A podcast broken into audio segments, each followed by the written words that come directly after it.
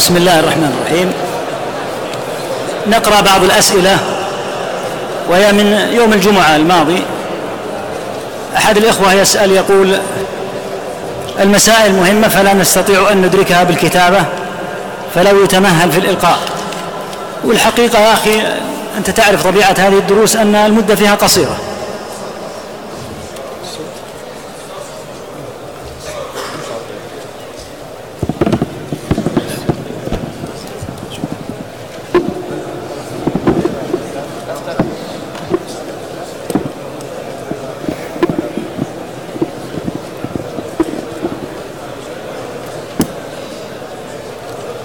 فنقول طبيعة مثل الأيام هذه محدود الحقيقة فلو تمهل الملقي ربما ترتب على ذلك عدم الفراغ من آه، نفس الشرح ونحن نحاول الفراغ من آه، هذه الكتب المحددة قدر المستطاع ولكن هي موجودة ومسجلة فيستطيع الأخ أن يراجعها ثانية.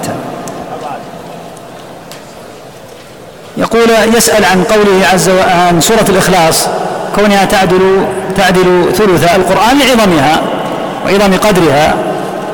قال بعض أهل العلم أن القرآن على ثلاثة أقسام قسم قصص وقسم أحكام وقسم يتعلق بالله وهي محضت في الكلام على الله عز وجل فموضوعها يتعلق بالتعريف برب العالمين ووصفه فلأجل ذلك صارت بهذه المثابة. يقول كيف نجمع بين حادثة بني قريظة وقوله عليه الصلاة والسلام لا يصلين أحدكم العصر إلا في بني قريظة؟ واجتهاد الرماة في قضية النزول من الجبل يوم أحد. آه، الفرق بين يا أخي وفقك الله. حادثة الرماة قال النبي صلى الله عليه وسلم للرماة رضي الله عنهم لا تبرحوا مكانكم وإن رأيتمونا يتخطفنا الطير. لا تبرحوا مكانكم حتى أرسل إليكم. إن رأيتموهم غلبونا فلا تعينونا.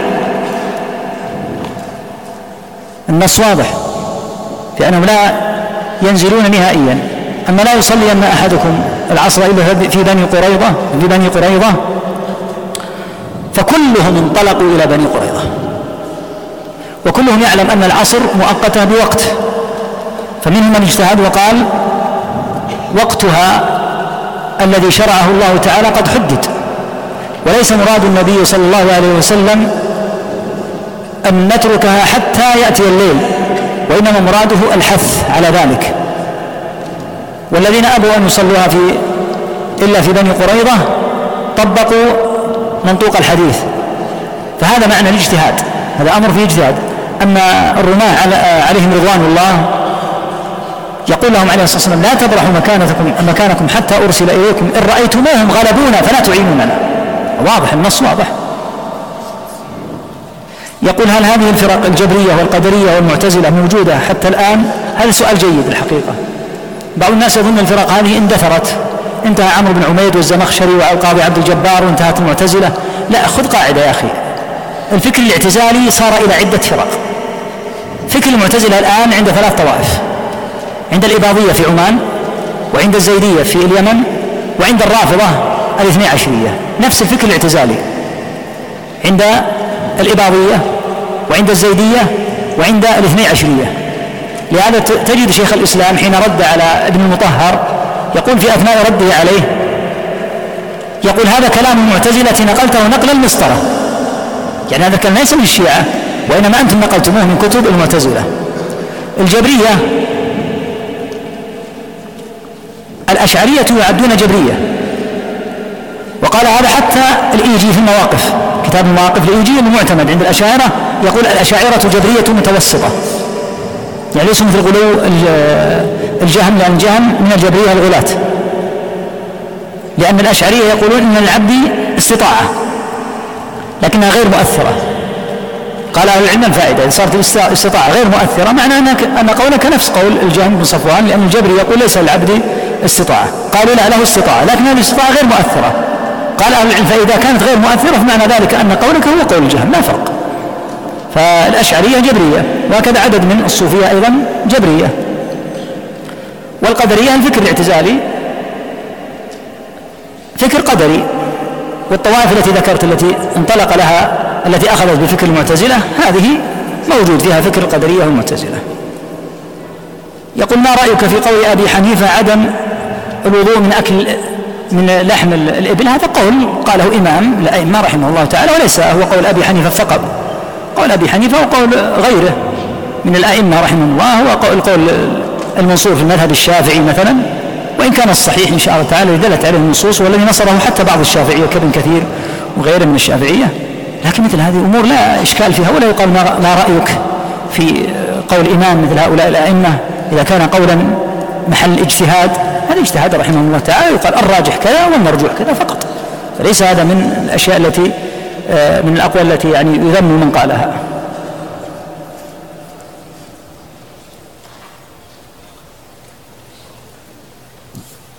بعض الأسئلة تكون مما يعني أجيب عنه. هذا سؤال يقول هل يدخل عدم الخلع للخف؟ هل يدخل في عدم الخلع للخف الجورب؟ آه هذا مسألة أخرى.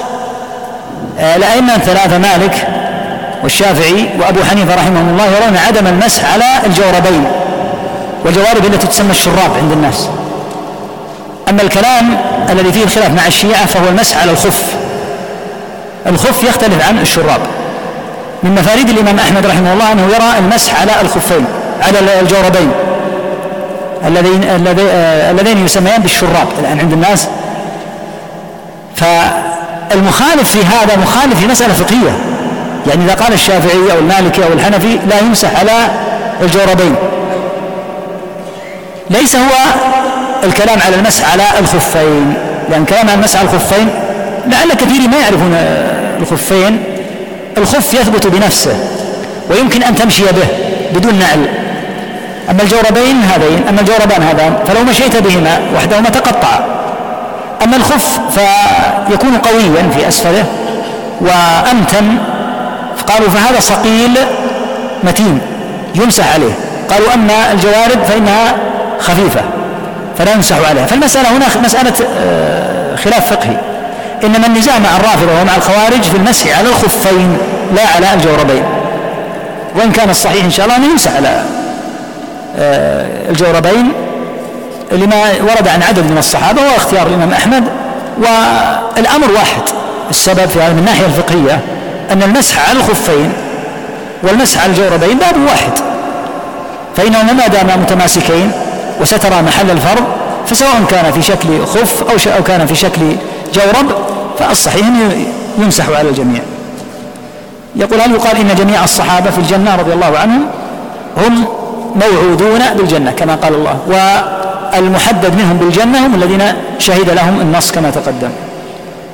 هل من تيقن موته كافرا شهدنا شهدنا عليه بالنار يقصد بعينه. إذا علمنا أنه مات على الكفر قطعا هذا لا شك أنه من أهل النار. لكن من الذي يستطيع أن يعلم أن هذا الميت الآن مات على الكفر؟ غالبا هم الذين من حوله. لكن إذا مات الآن مجموعة من الكفار في بلد من البلدان الكفر بزلزلة أو بخسف أو بغيره عددهم مئة. ما ندري. منهم من قد يكون من قد يكتم إيمانه. منهم من قد لم تكن الدعوة بلغته أصلا. ومنهم من قد يكون كافرا ومات على كفره. فمن علم أنه مات على الكفر لا شك أنه يقال إنه مات على الكفر وبالتالي يكون من أهل النار. لكن إذا سمعت أنه مات مئة في بلد من بلاد الكفر نقول هؤلاء في النار أنت لا تدري بأحوالهم. قد يكون فيهم من يكتم إيمانه فتحيل أمرهم إلى الله عز وجل. لكن لا شك أن من مات على الكفر على اليهودية على النصرانية جزما أنه من أهل النار بلا أدنى شك.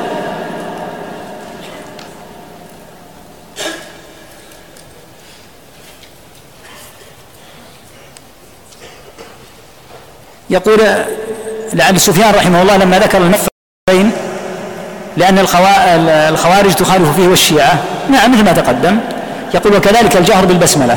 ذكر الثوري لأن الإمامية تقول بوجوبها وكذلك الإباضية. قد يكون يعني الأخ يقول قد يكون مراد سفيان حين نص على هاتين المسألتين مع أن بالذات التسمية مسألة من المسائل الفقهية. يقول لعله لأن من الفرق الضالة من يفعل هذا. وهذا مثل ما نقول الآن مثلا بعض الفرق الضالة مثل الإباضية على سبيل المثال. إذا كبروا أسدلوا أيديهم.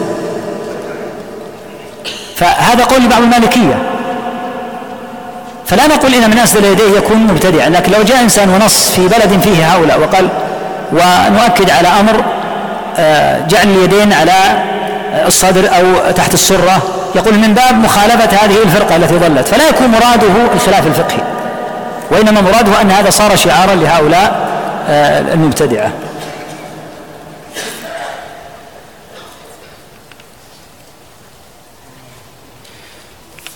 بعض المسائل قد تحتاج إلى شيء من الطول بعض الأجوبة الحقيقة. يقول يتذكر عن يتكلم عن أن بعض كتب العقيدة فيها صعوبة وكثير من علم الكلام حتى يصعب فهمه على الناس لأنها ليست من كتب العقيدة. كتب العقيدة التي على مذهب السلف هي تقرر المسائل تقريرا.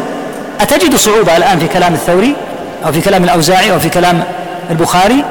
لكن عند الردود يعني حين تجد بعض كلام شيخ الإسلام مثلا في الردود الردود نعم لأنه يحتاج إلى أن تنقض الشبه. أما أصل تقرير العقيدة فليس عسرا. وكيف يكون عسرا؟ والواجب على المسلمين أن يعتقدوه. ليس عسرا لكن عند الردود على الملاحدة على المنصرين على البراهمة ومنكري النبوات على أصحاب الديانات الشرقية على الرافضة على الخوارج يكون الوعورة هنا لأنها ردود. والردود ما كلف بها كل أحد. إنما يكلف بها أهل العلم الذين يدفعون الشبهة. أما المسلمون فعليهم أن يعتقدوا اعتقادا وليس على المسلمين أن يعرفوا الردود. الذي على المسلمين هو أن يقرروا العقيدة. أما الرد فهذا يكون لأهل العلم عند الحاجة إلى الرد. يقول هل وقعت الهزيمة للمسلمين أم للكفار؟ في النهاية لا شك أن الهزيمة وقعت على المسلمين يا أخي. سمى الله مصيبة. أولما أصابتكم مصيبة قد أصبتم مثليها. قلتم أن هذا قل هو من عند أنفسكم فسمى الله مصيبة وقتل من المسلمين سبعون وكادوا أن يقتلوا النبي عليه الصلاة والسلام لولا أن الله تعالى حال دونهم وما ذكرناه بعد فضل الله من استئساد الصحابة رضي الله عنهم فمثل هذا لا يقال إن الذي وقع في أحد مثل الذي وقع في بدر. بدر نصر واضح ظاهر وفي أحد سماه الله مصيبة.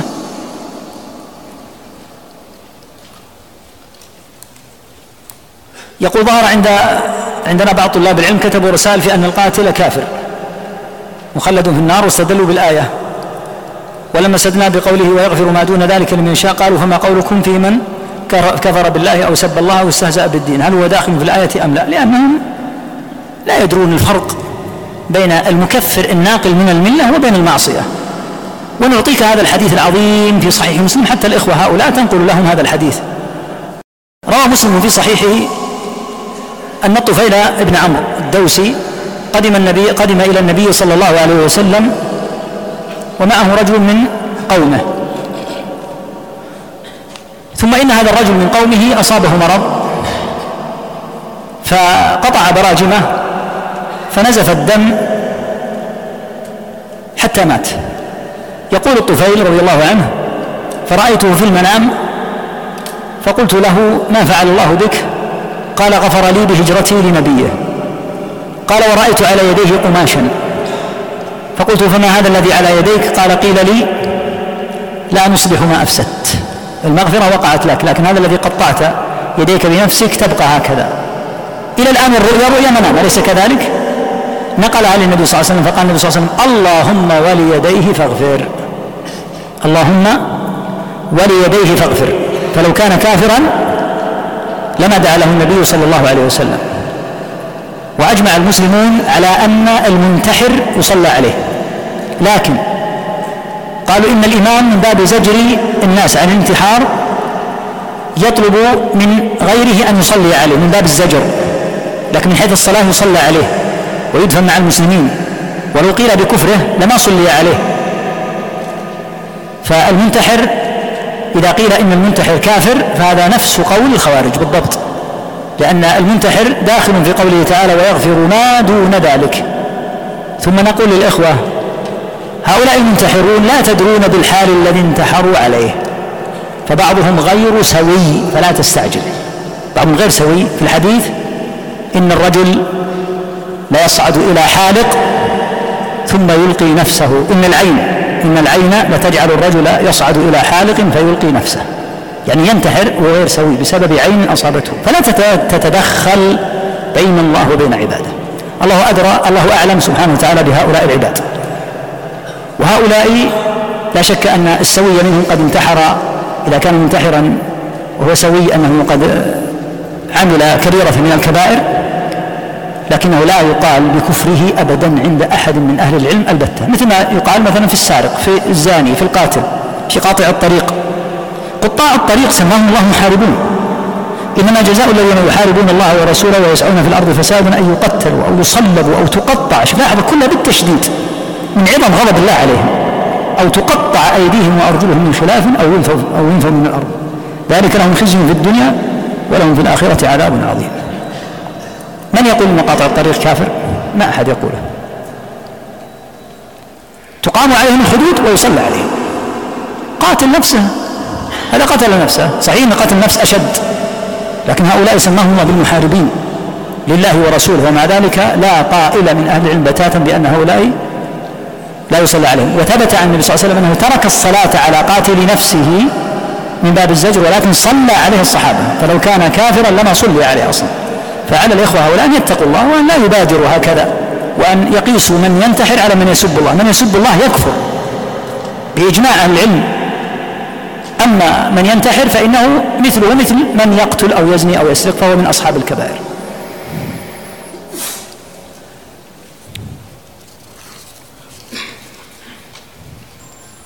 يقول لو أنفق مثل أحد ذهبا ما بلغ مد أحدهم ولا نصيفه أليس هذا الحديث خطابا لبعض الصحابة؟ مع أنه يشمل من بعده بطريق الأولى. نعم الأخ سأل وأجاب جزاه الله خير نعم. الحديث قاله النبي صلى الله عليه وسلم لخالد بن الوليد لما كان بينه وبين عبد الرحمن بن عوف رضي الله عن الجميع بعض الملاحة فقال النبي صلى الله عليه وسلم لخالد لا تسبوا أصحابي فهو الذي نفسي بيده لو أن أحدكم أنفق مثل أحد ذهبا ما بلغ مد أحدهم ولا نصيفة. قال أهل العلم فإذا قال النبي صلى الله عليه وسلم هذا لبعض أصحابه فكيف بمن لم ينل شرف الصحبة أصلا؟ من باب أولى.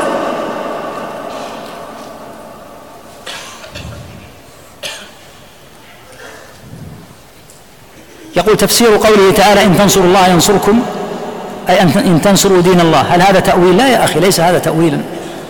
التأويل وفقك الله هو الذي يتابع على خلاف ما قرره السلف. وليس معنى قول الله إن تنصروا الله ينصركم أن الله تبارك وتعالى حاشاه سبحانه وتعالى في مقام يستنصر بالعباد ليتقوى. هذا معلوم بإجماع المسلمين وبالمعلوم من الدين بالضرورة هنا ليس مقصودا. فالمقصود هنا بالنص ليس أن ننصر الله وكأن الله يطلب منا أن نعينه. قال تعالى وما خلقت الجن والإنس إلا ليعبدون ما أريد منهم من رزق وما أريد أن يطعمون إن الله هو الرزاق ذو القوة المتين. فالله لا يريد منك أن تنصره بمعنى أنك تعينه على شيء عجز عنه سبحانه. وما كان الله ليعجزه من شيء في السماوات ولا في الأرض إنه كان عليما قديرا. فليس الله بعاجز حتى يطلب منك أن تنصره يعني كأن الأخ يقول إن المقصود أن ينصر الله نفسه. الله عز وجل غير عاجز وليس هذا تأويلا. هذا المعنى للآية عند السلف الصالح رضي الله تعالى عنهم وارواهم وإذا فسره السلف الصالح بهذا فإن مثل هذا لا يقال إنه تأويل. يقول ما حكم هذه المقولة؟ العبد يدبر والله يقدر بل الله تعالى هو الذي يدبر ويقدر سبحانه وتعالى والعبد يشاء مشيئة تحت مشيئة الله وما تشاءون إلا أن يشاء الله. يقول ما حكم من لم يرضى الانتماء إلى أهل السنة ويقول إنما سمانا الله مسلمين ولا ينبغي الانتساب إلى أي اسم غير الإسلام؟ يكتفي كل فرقة باسم الإسلام. أخي وفقك الله في زمن النبي صلى الله عليه وسلم ماذا كان اسم الناس؟ كان اسمهم المسلمون. خل كن معي منتبها. هؤلاء المسلمون كانوا على سنة رسول الله صلى الله عليه وسلم. ثبتوا عليه. بعد ذلك تفرقت الفرق خرجت عن هذه الجماعة. فخرجت الخوارج على الجماعة. وتشيعت الشيعة. وتجهمت الجهمية. واعتزلت المعتزلة. وثبتت الجماعة الأولى. هذه الجماعة الأولى مستمسكة بإيش؟ بالسنة. مستمسكة بالسنة. ولهذا هذه الكلمة أهل السنة هل هي موجودة عند المتقدمين؟ نعم عند المتقدمين موجودة أين تجدها؟ في كلام محمد بن سيرين في كلام محمد بن سيرين من التابعين أنهم لم يكونوا يسألون قبل الفتنة عن الراوي حتى وقعت فصاروا يقبلون حديث أهل السنة وهكذا قال الشافعي رحمه الله في الأم وأحق الناس بالصبر للحق أهل السنة من أهل دين الله تعالى. فالأخ يقول نتسمى باسم المسلمين. يكون إطلاق أهل السنة خطأ لو كان أهل السنة يقول نحن أهل السنة ولسنا مسلمين. أهل السنة يقولون الإسلام الحقيقي المحض الذي قال النبي صلى الله عليه وسلم فيه وستفترق أمتي على 73 فرقة كلها في النار إلا واحدة. قالوا ومن هي يا رسول الله؟ قال الجماعة من كان على مثل ما أنا عليه وأصحابي. فلزموا السنة التي كان عليها رسول الله صلى الله عليه وسلم. فالذين خرجوا عن هذه الجماعة هم الذين ابتدعوا هذه الأسماء. فلا يقال لمن استمسك بالأصل لماذا استمسكت بالأصل؟ إنما يقال لمن تشيع لماذا تشيعت؟ ولمن خرج لماذا خرجت؟ ولمن تجهم لماذا تجهمت ولمن اعتزل؟ يقال لماذا اعتزلت؟ ولهذا دائما يدعون إلى ماذا إلى الرجوع إلى الجماعة الأولى التي كان عليها رسول الله صلى الله عليه وسلم وأصحابه. فهذا هو وجه المسألة والسنة المراد بها سنة رسول الله صلى الله عليه وسلم. ونحن مأمورون بطاعته. وما آتاكم الرسول فخذوه وما نهاكم عنه فانتهوا. فهؤلاء زمن النبي صلى الله عليه وسلم. ماذا كانوا يسمون؟ المتبعون للنبي صلى الله عليه وسلم. حتى الكفار ماذا يسمونهم؟ أصحاب محمد. هل يقال لا لا تقولوا أصحاب محمد. قولوا المسلمون. هو نفسه. هو نفس الأمر. الصحابة هم المسلمون. الذين استمسكوا بهدي النبي صلى الله عليه وسلم والصحابة بقوا على الهدي الذي كان عليه النبي صلى الله عليه وسلم وهو سنته التي قال فعليكم بسنتي يعني استمسكوا بها. ولهذا قال تعالى في كلمة التقوى وهي لا إله إلا الله وكانوا أحق بها وأهلها يعني أهل لا إله إلا الله. فأهل السنة هم الذين استمسكوا بالسنة فهم أهل السنة. فما هنالك انتماء؟ ذاك لو كانوا ينتمون انتماء انتماء بدعيا. كما انتمت المعتزلة كما انتمت الجهمية فهؤلاء هم الذين يقول لا يقال لهم اتركوا انتماءكم وعودوا إلى السنة أما أهل السنة يتركون الانتماء إلى إلى سنة النبي صلى الله عليه وسلم ينتمون إلى ماذا؟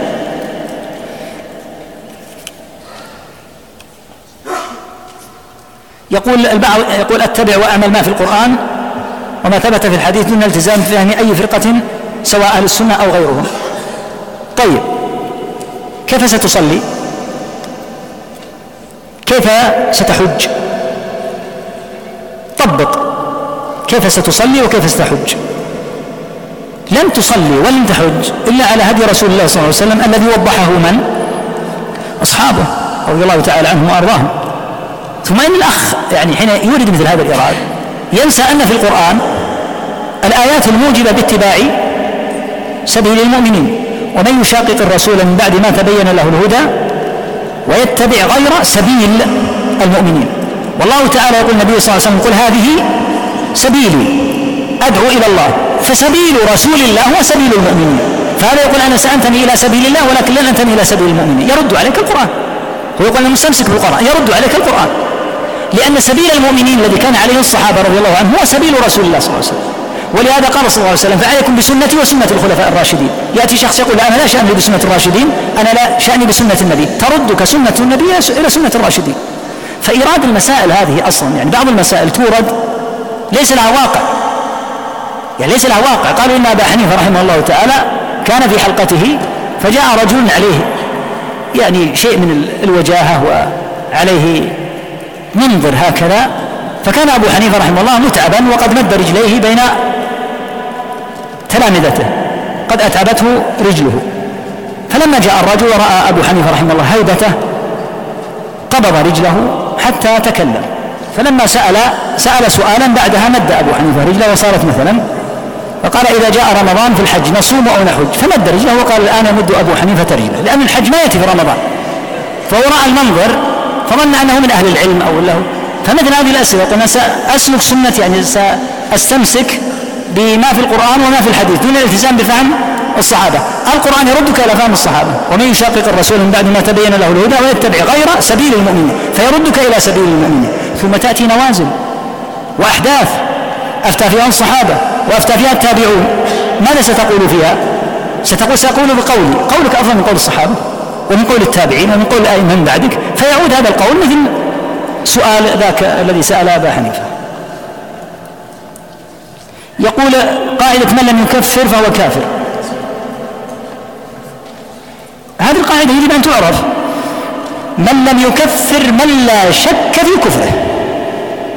يعني من لم يكفر من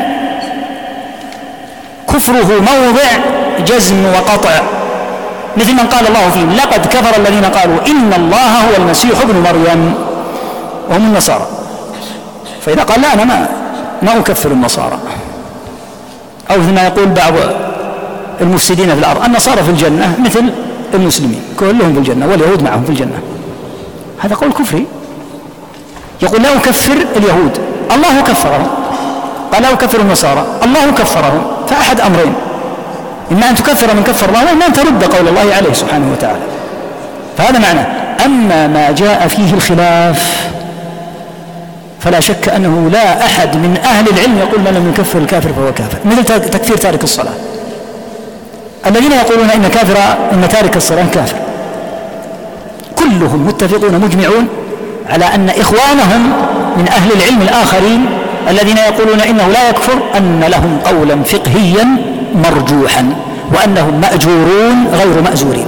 والصواب في تكفير من في القول بكفر تارك الصلاة. هكذا فقط. أما القول أما التطبيق في المسائل الخلافية ما أحد يقوله. ولهذا ما الإشكال في آه، النواقض هذه نواقض الإسلام؟ ليس فيها في نفسها إشكال إنما الإشكال في سوء فهمها. أن يسيء أحد الفهم ثم يطبق. يقول الراجع عندي في هذه المسألة هو الكفر. من لم يكفر هذا فإنه يكفر. ما أحد قال هذا بتاتا من أهل العلم وإنما في الأمور المقطوع بها المجزوم بها. سمي بسم الله الرحمن الرحيم الحمد لله رب العالمين وصلى الله وسلم على نبينا محمد وعلى آله وصحبه أجمعين أعد وما رأيت فيهم أحدا. نعم.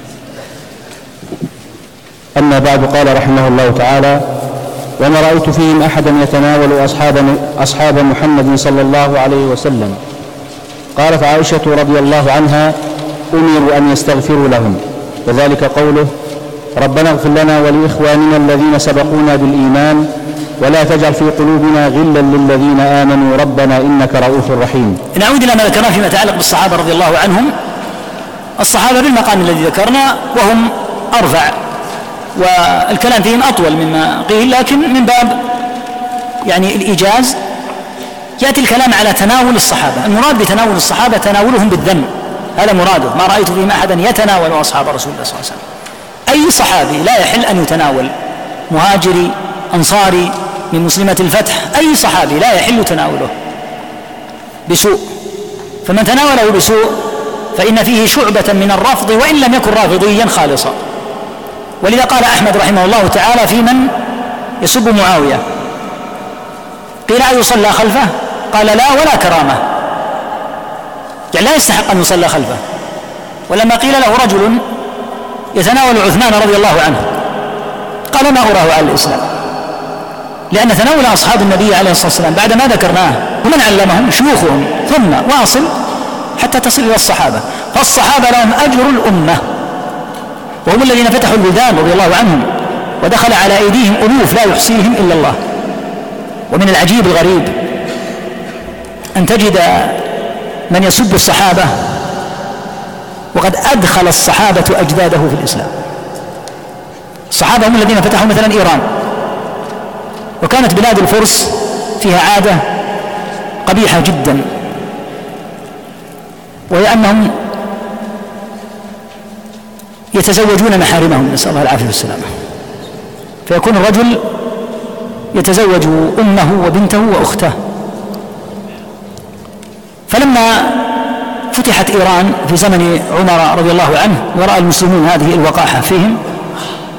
كتب عمر رضي الله عنه كما في البخاري أن فرقوا بين كل ذي رحم من المجوس. يعني حتى وإن كانوا كفارا. لكن والله لا يتزوجون محارمهم وإن كانوا كفارا داخل بلاد المسلمين. هذه قذارة من أعظم القذارات فانقطعت هذه القذارة بفضل الله ثم بفضل عمر رضي الله عنه. وأدخل الإسلام رضي الله عنه عليهم. وظلت بلاد إيران بلادا سنية قرونا متطاولة. حتى دخل عدو الله إسماعيل الصفوي وألزم أهل إيران بالتشيع بالسيف. وإلا في إيران مثل أي بلد آخر كانت بلاد سنة. وقتل في علماء الشافعية والحنفية والحنبلية والمالكية قتل مقتلة عظيمة حتى في هراه قتل ثلاثين من القضاة. ومنهم آه، التفتزاني الحفيد صاحب الدر النضيد وقتلهم بتهمة التعصب. الله أكبر. أما هو فهو المتوسط. يقول هؤلاء متعصبون. فالشاهد أن الصحابة رضي الله عنهم لهم هذا الفضل فلا يتناولهم بسوء أحد يؤمن بالله واليوم الآخر إلا أن يكون جاهلا لا يفقه فيعلم.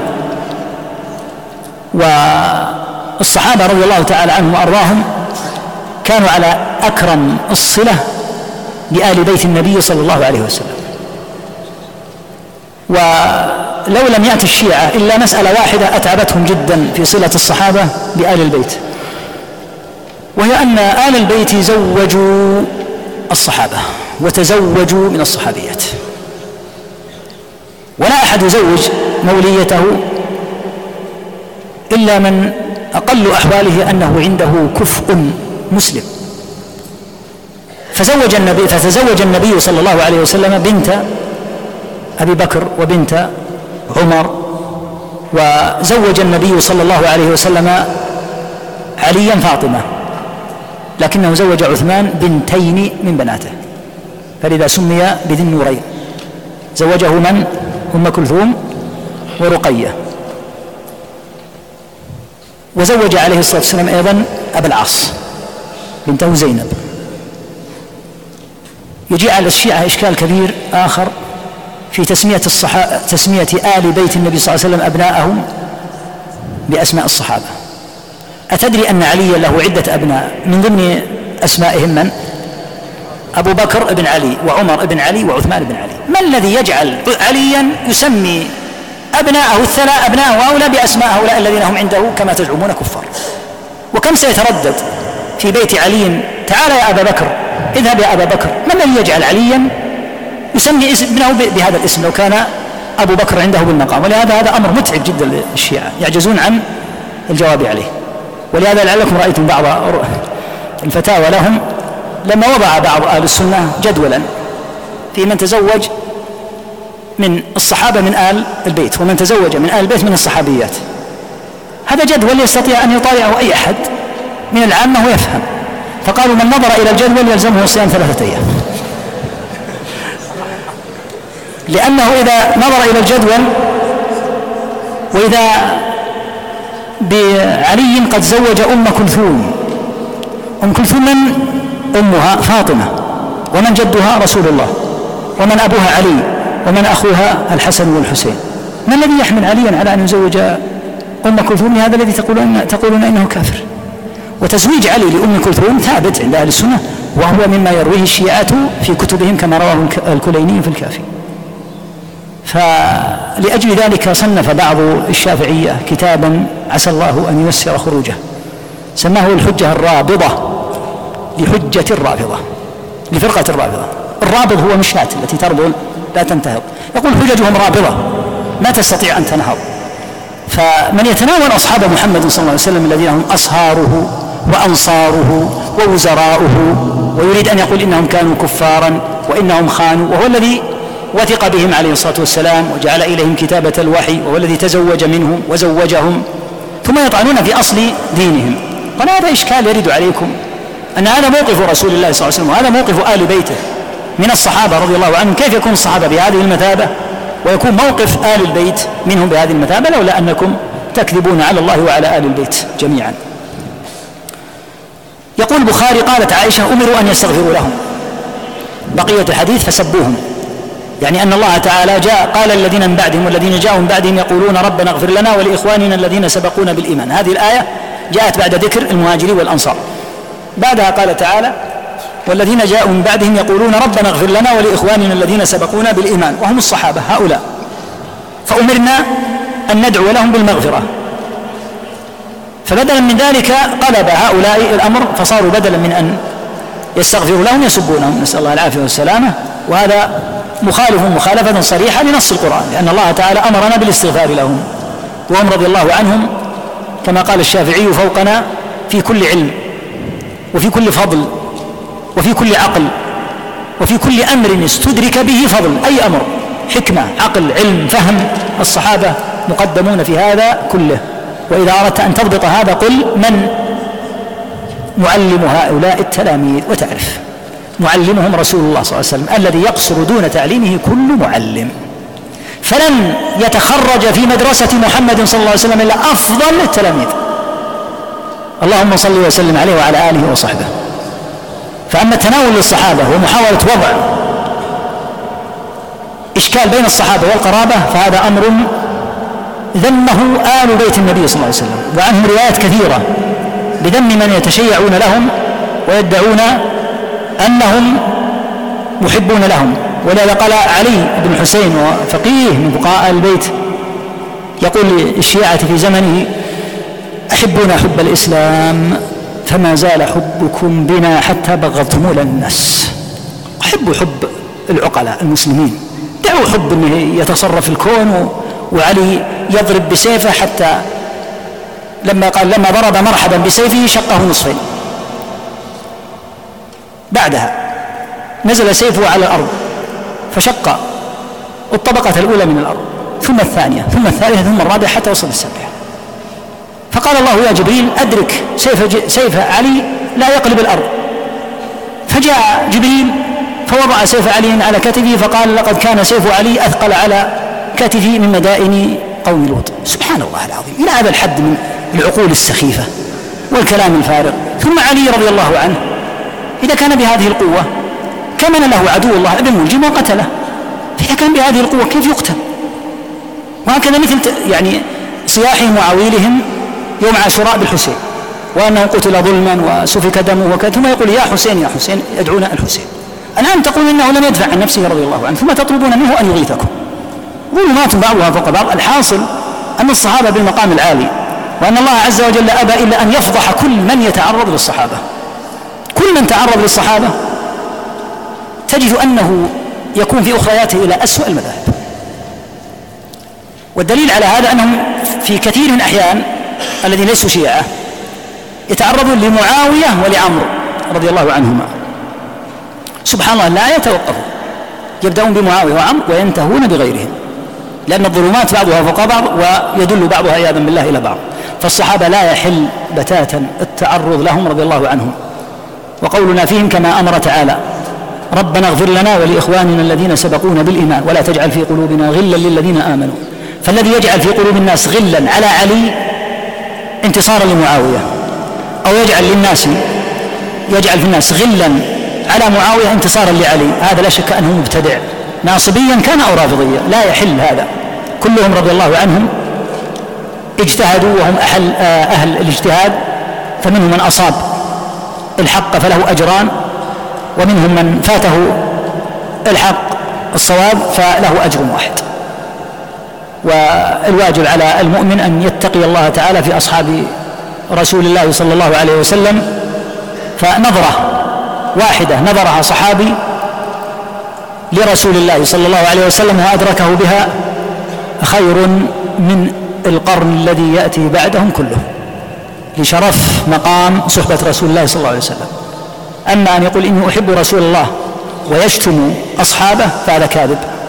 ولهذا قال مالك بن أنس مالك بن أنس رحمه الله تعالى له كلمات وغيره من السلف كلمات موجزة. لكن هذه الكلمات تستحق أن تشرح في كتب. يقول إنما أراد هؤلاء بسبهم لأصحاب رسول الله صلى الله عليه وسلم أن ينالوا من رسول الله. حتى يقال رجل سوء فكان أصحابه أصحاب سوء. ولو كان رجلا صالحا لكان أصحابه صالحين. يقول هذا الذي ارادوا في النهاية يراد من سب الصحابة أن يعود السب إلى رسول الله صلى الله عليه وسلم الذي خرجهم هو رسول الله صلى الله عليه وسلم. فإذا كانوا يخرجون على أنهم خونوا وعلى أنهم كفروا وعلى أنهم آه، فيهم كذا وكذا من الصفات السيئة من الذي علمهم؟ بنص القرآن من هو الذي علمهم؟ علمهم النبي صلى الله عليه وسلم. لقد من الله على المؤمنين إذ بعث فيهم رسولا من أنفسهم يتلو عليهم آياته ويزكيهم ويعلمهم. هؤلاء خريجو مدرسة محمد صلى الله عليه وسلم. فإن كانوا بالمثابة التي تقولون فالذنب ذنب الذي خرجهم هو الذي علمهم بنص القرآن. إذا قال مالك الغرض ليس الصحابة الغرض النبي صلى الله عليه وسلم. إنما يطعن في أصحابه حتى يقال لو كان رجلا صالحا لكان أصحابه صالحين. وأنت ترى هذا الآن أنت الآن إذا رأيت صبيانا صغارا. في حلقة من حلقات القرآن. دخلت عليهم وإذا بهم مؤدبون جدا. وإذا بهم يمسكون المصحف إمساكا فيه أدب ولا يتعرضون له ويتوضؤون. قلت جزى الله خيرا من معلمهم. وإذا رأيتهم لا يحسنون التعامل مع المصحف. أمسكت بمعلمهم فقلت يا أخي العتب عليك هؤلاء الصغار؟ أنت الذي تخرجهم. لو عودتهم التأدب مع المصحف لما أخذ الواحد منهم المصحف بأسنانه وصار يقطعه. صغير. علمه الأدب مع القرآن علمه أن يتوضأ على القول بوجوب الوضوء على الصغير مثلا علمه أن علمه أن يتأدب في الحلقة. أنت الآن الذي أنت الذي خرجت هؤلاء الصغار. كانوا صغارا عندك؟ فعلمتهم. هذا أمر معروف. ولهذا قال مالك رحمه الله إنما المراد النبي صلى الله عليه وسلم. حتى يقال رجل سوء ولو كان رجلا صالحا لكان أصحابه صالحين. فأمر الطعن في الصحابة كما قال أبو زرعة رضي الله عنه ورحمه إذا رأيت الرجل ينتقص الرجل من أصحاب محمد صلى الله عليه وسلم فاعلم أنه زنديق. فإنما أراد أن يطعن في الشهود. حتى يطعن في المشهود به لأن الذي حمل القرآن وشهد به من هو؟ الصحابة. والأحكام من الذي شهد بها؟ الصحابة. قال مراد الطعن في الذي شهدوا به من قرآن وأحكام لأنه إذا سقط الشهود سقط المشهود به. فالحاصل أن أمر الصحابة عظيم وأنه أمر مميزة وليس فيه مجاملة لا للصغير ولا للكبير. والذي يجامل في الصحابة ضعيف ديانة. الصحابة أجل من آبائنا وأمهاتنا ومن آبائنا ومن بلداننا ومن كل شيء. أصحاب محمد صلى الله عليه وسلم هؤلاء حتى كلمة خط أحمر هذا اللي يقول السياسيين هم فوق ذلك. هؤلاء موت أو حياة فيما يتعلق بالصحابة. لأنه إذا أتي الصحابة وطعن في الصحابة سقط الإسلام كله. فالقرآن نقله الصحابة. الحلال والحرام أخبر به الصحابة. إذا طعن في الصحابة طعن في هذا كله. هذا أمر الصحابة ليس أمر مجامل. ولذا الذي يجامل في الصحابة مجامل في دينه مداهن ليس أمر الصحابة أمر لعب إنما أمر جد. أمهات المؤمنين أطهر نساء العالمين. زوجات رسول الله صلى الله عليه وسلم في الجنة أطهر النساء على الإطلاق. التي خيرهن الرب. قل لأزواجك إن كنتن تريدن الحياة الدنيا وزينتها فتعالين. أمتعكن وأسرحكن سراحا جميلا. وإن كنتن تريدن الله ورسوله والدار الآخرة فإن الله أعد للمحسنات منكن أجرا عظيما. اخترنا ماذا؟ اخترنا المعيشة مع رسول الله صلى الله عليه وسلم مع شدة على الفقر ورضينا أن يبقين على هذا الحال حتى مات وإذا مات فإنهن لا يتزوجن ويبقين لا يتزوجن لأنه لأنهن زوجاته صلى الله عليه وسلم في الآخرة. يا أخي أشرف من أمهاتنا وجداتنا ومن كل أحد رضي الله عنهن. ليس الأمر أمر لعب ومجاملة لا لرافض ولا لغير رافض. الأمر أمر جد في أصحاب النبي صلى الله عليه وسلم والطعن فيهم طعن في الإسلام. فلا تتصوروا أن أمر الصحابة أمر يسير. لأنه إذا طعن في الصحابة طعن في القرآن وفي السنة وفي الأحكام. ولهذا يجب الممايزة في مثل هذه المسائل وليست المسألة هذه المسائل التي يكون فيها شيء من المداهنة أو الملاينة إنما هي مسألة حق أو باطل حياة أو موت ليس الأمر لعب ليس الأمر لعبا إنما يجب أن يكون الإنسان واضحا جليا في مثل هذه المسائل. أما المداهنات والعبث في دين الله عز وجل فليس هذا من شأن مريد الحق ولا من شأن أهل السنة. نعم قال رحمه الله تعالى وكانوا ينهون عن البدع ما لم يكن عليه النبي صلى الله عليه وسلم وأصحابه بقوله واعتصموا بحبل الله جميعا ولا تفرقوا ولقوله وإن تطيعوه تهتدوا ويحثون على ما كان عليه النبي صلى الله عليه وسلم وأتباعه لقوله وأن هذا صراطي مستقيما فاتبعوه ولا تتبعوا السبل فتفرق بكم عن سبيله ذكر في هذا المقام النهي عن البدع ايا كانت البدعه والبدعة هي ما أحدث بعد النبي صلى الله عليه وسلم وأصحاب ما لا أصل له وعرفها الشاطبي بأنها طريقة في الدين مخترعة تضاهي الطريقة الشرعية يقصد بالسلوك عليها التعبد لله طريقة في الدين مخترعة تضاهي الطريقة الشرعية يعني مثل إذا رأيت المبتدع وإذا به يتقرب مثل ما يتقرب السني فينافس الطريقة الشرعية.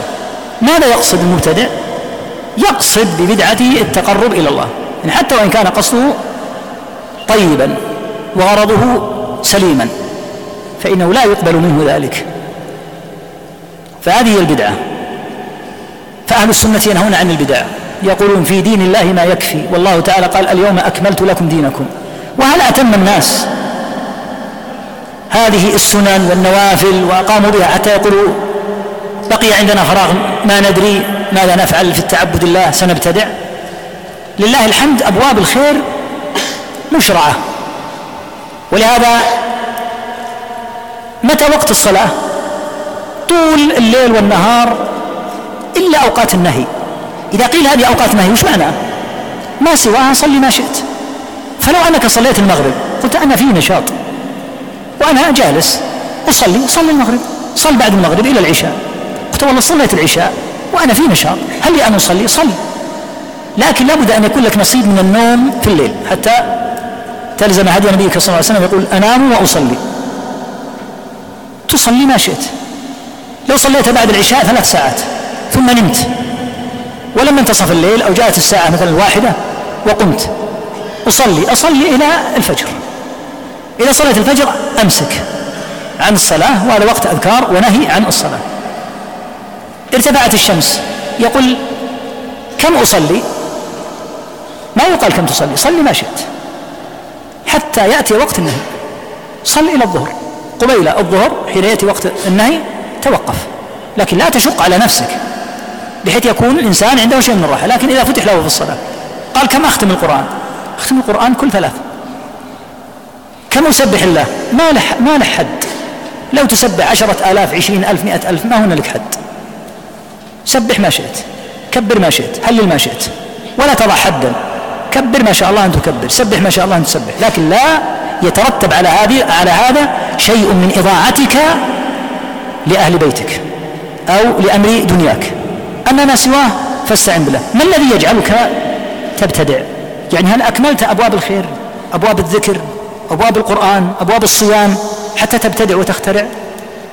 لهذا قال عليه الصلاة والسلام لا يشهد الدين أحد إلا غلبه. أبواب الدين كثيرة من الخيرات فلا تبتدع لست بحاجة إلى بدعة. واختراع شيء لم يأتي في كتاب الله وسنة نبيه صلى الله عليه وسلم إذا قال كانوا ينهون عن البدع. ما لم يكن عليه النبي هذا مثل التعريف أن البدع هي ما لم يكن عليه النبي صلى الله عليه وسلم وأصحابه. لقوله واعتصموا بحبل الله جميعا ولا تفرقوا وذلك أن الفرق أن البدع تفرق الناس وتؤدي إلى الضغائن وانتشار الفرقة بين المسلمين. وقال تعالى وإن تطيعوه تهتدوا. أي إن طاعتم الرسول صلى الله عليه وسلم اهتديتم. فأما إذا عصي ولزم غير سبيله فإن المبتدع لا يهدى. قال ويحثون على ما كان عليه النبي صلى الله عليه وسلم وأتباعه. وهم الصحابة رضي الله عنهم ومن سلك سبيلهم. لقوله وأن هذا صراطي مستقيما فاتبعوه ولا تتبعوا السبل أي الطرق فتفرق بكم عن سبيله. ذلكم وصاكم به لعلكم تتقون. نعم. قال رحمه الله تعالى وألا ننازع الأمر أهله. لقول النبي صلى الله عليه وسلم ثلاث لا يغل عليهن قلب امرئ مسلم. بالضم شيء يغل ولا يغل؟ لعل لا يغل. لقول النبي ضبطت لا يغل ضبطت لا يغل وضبطت لا يغل. نعم. لقول النبي صلى الله عليه وسلم ثلاث لا يغل عليهن قلب امرئ مسلم.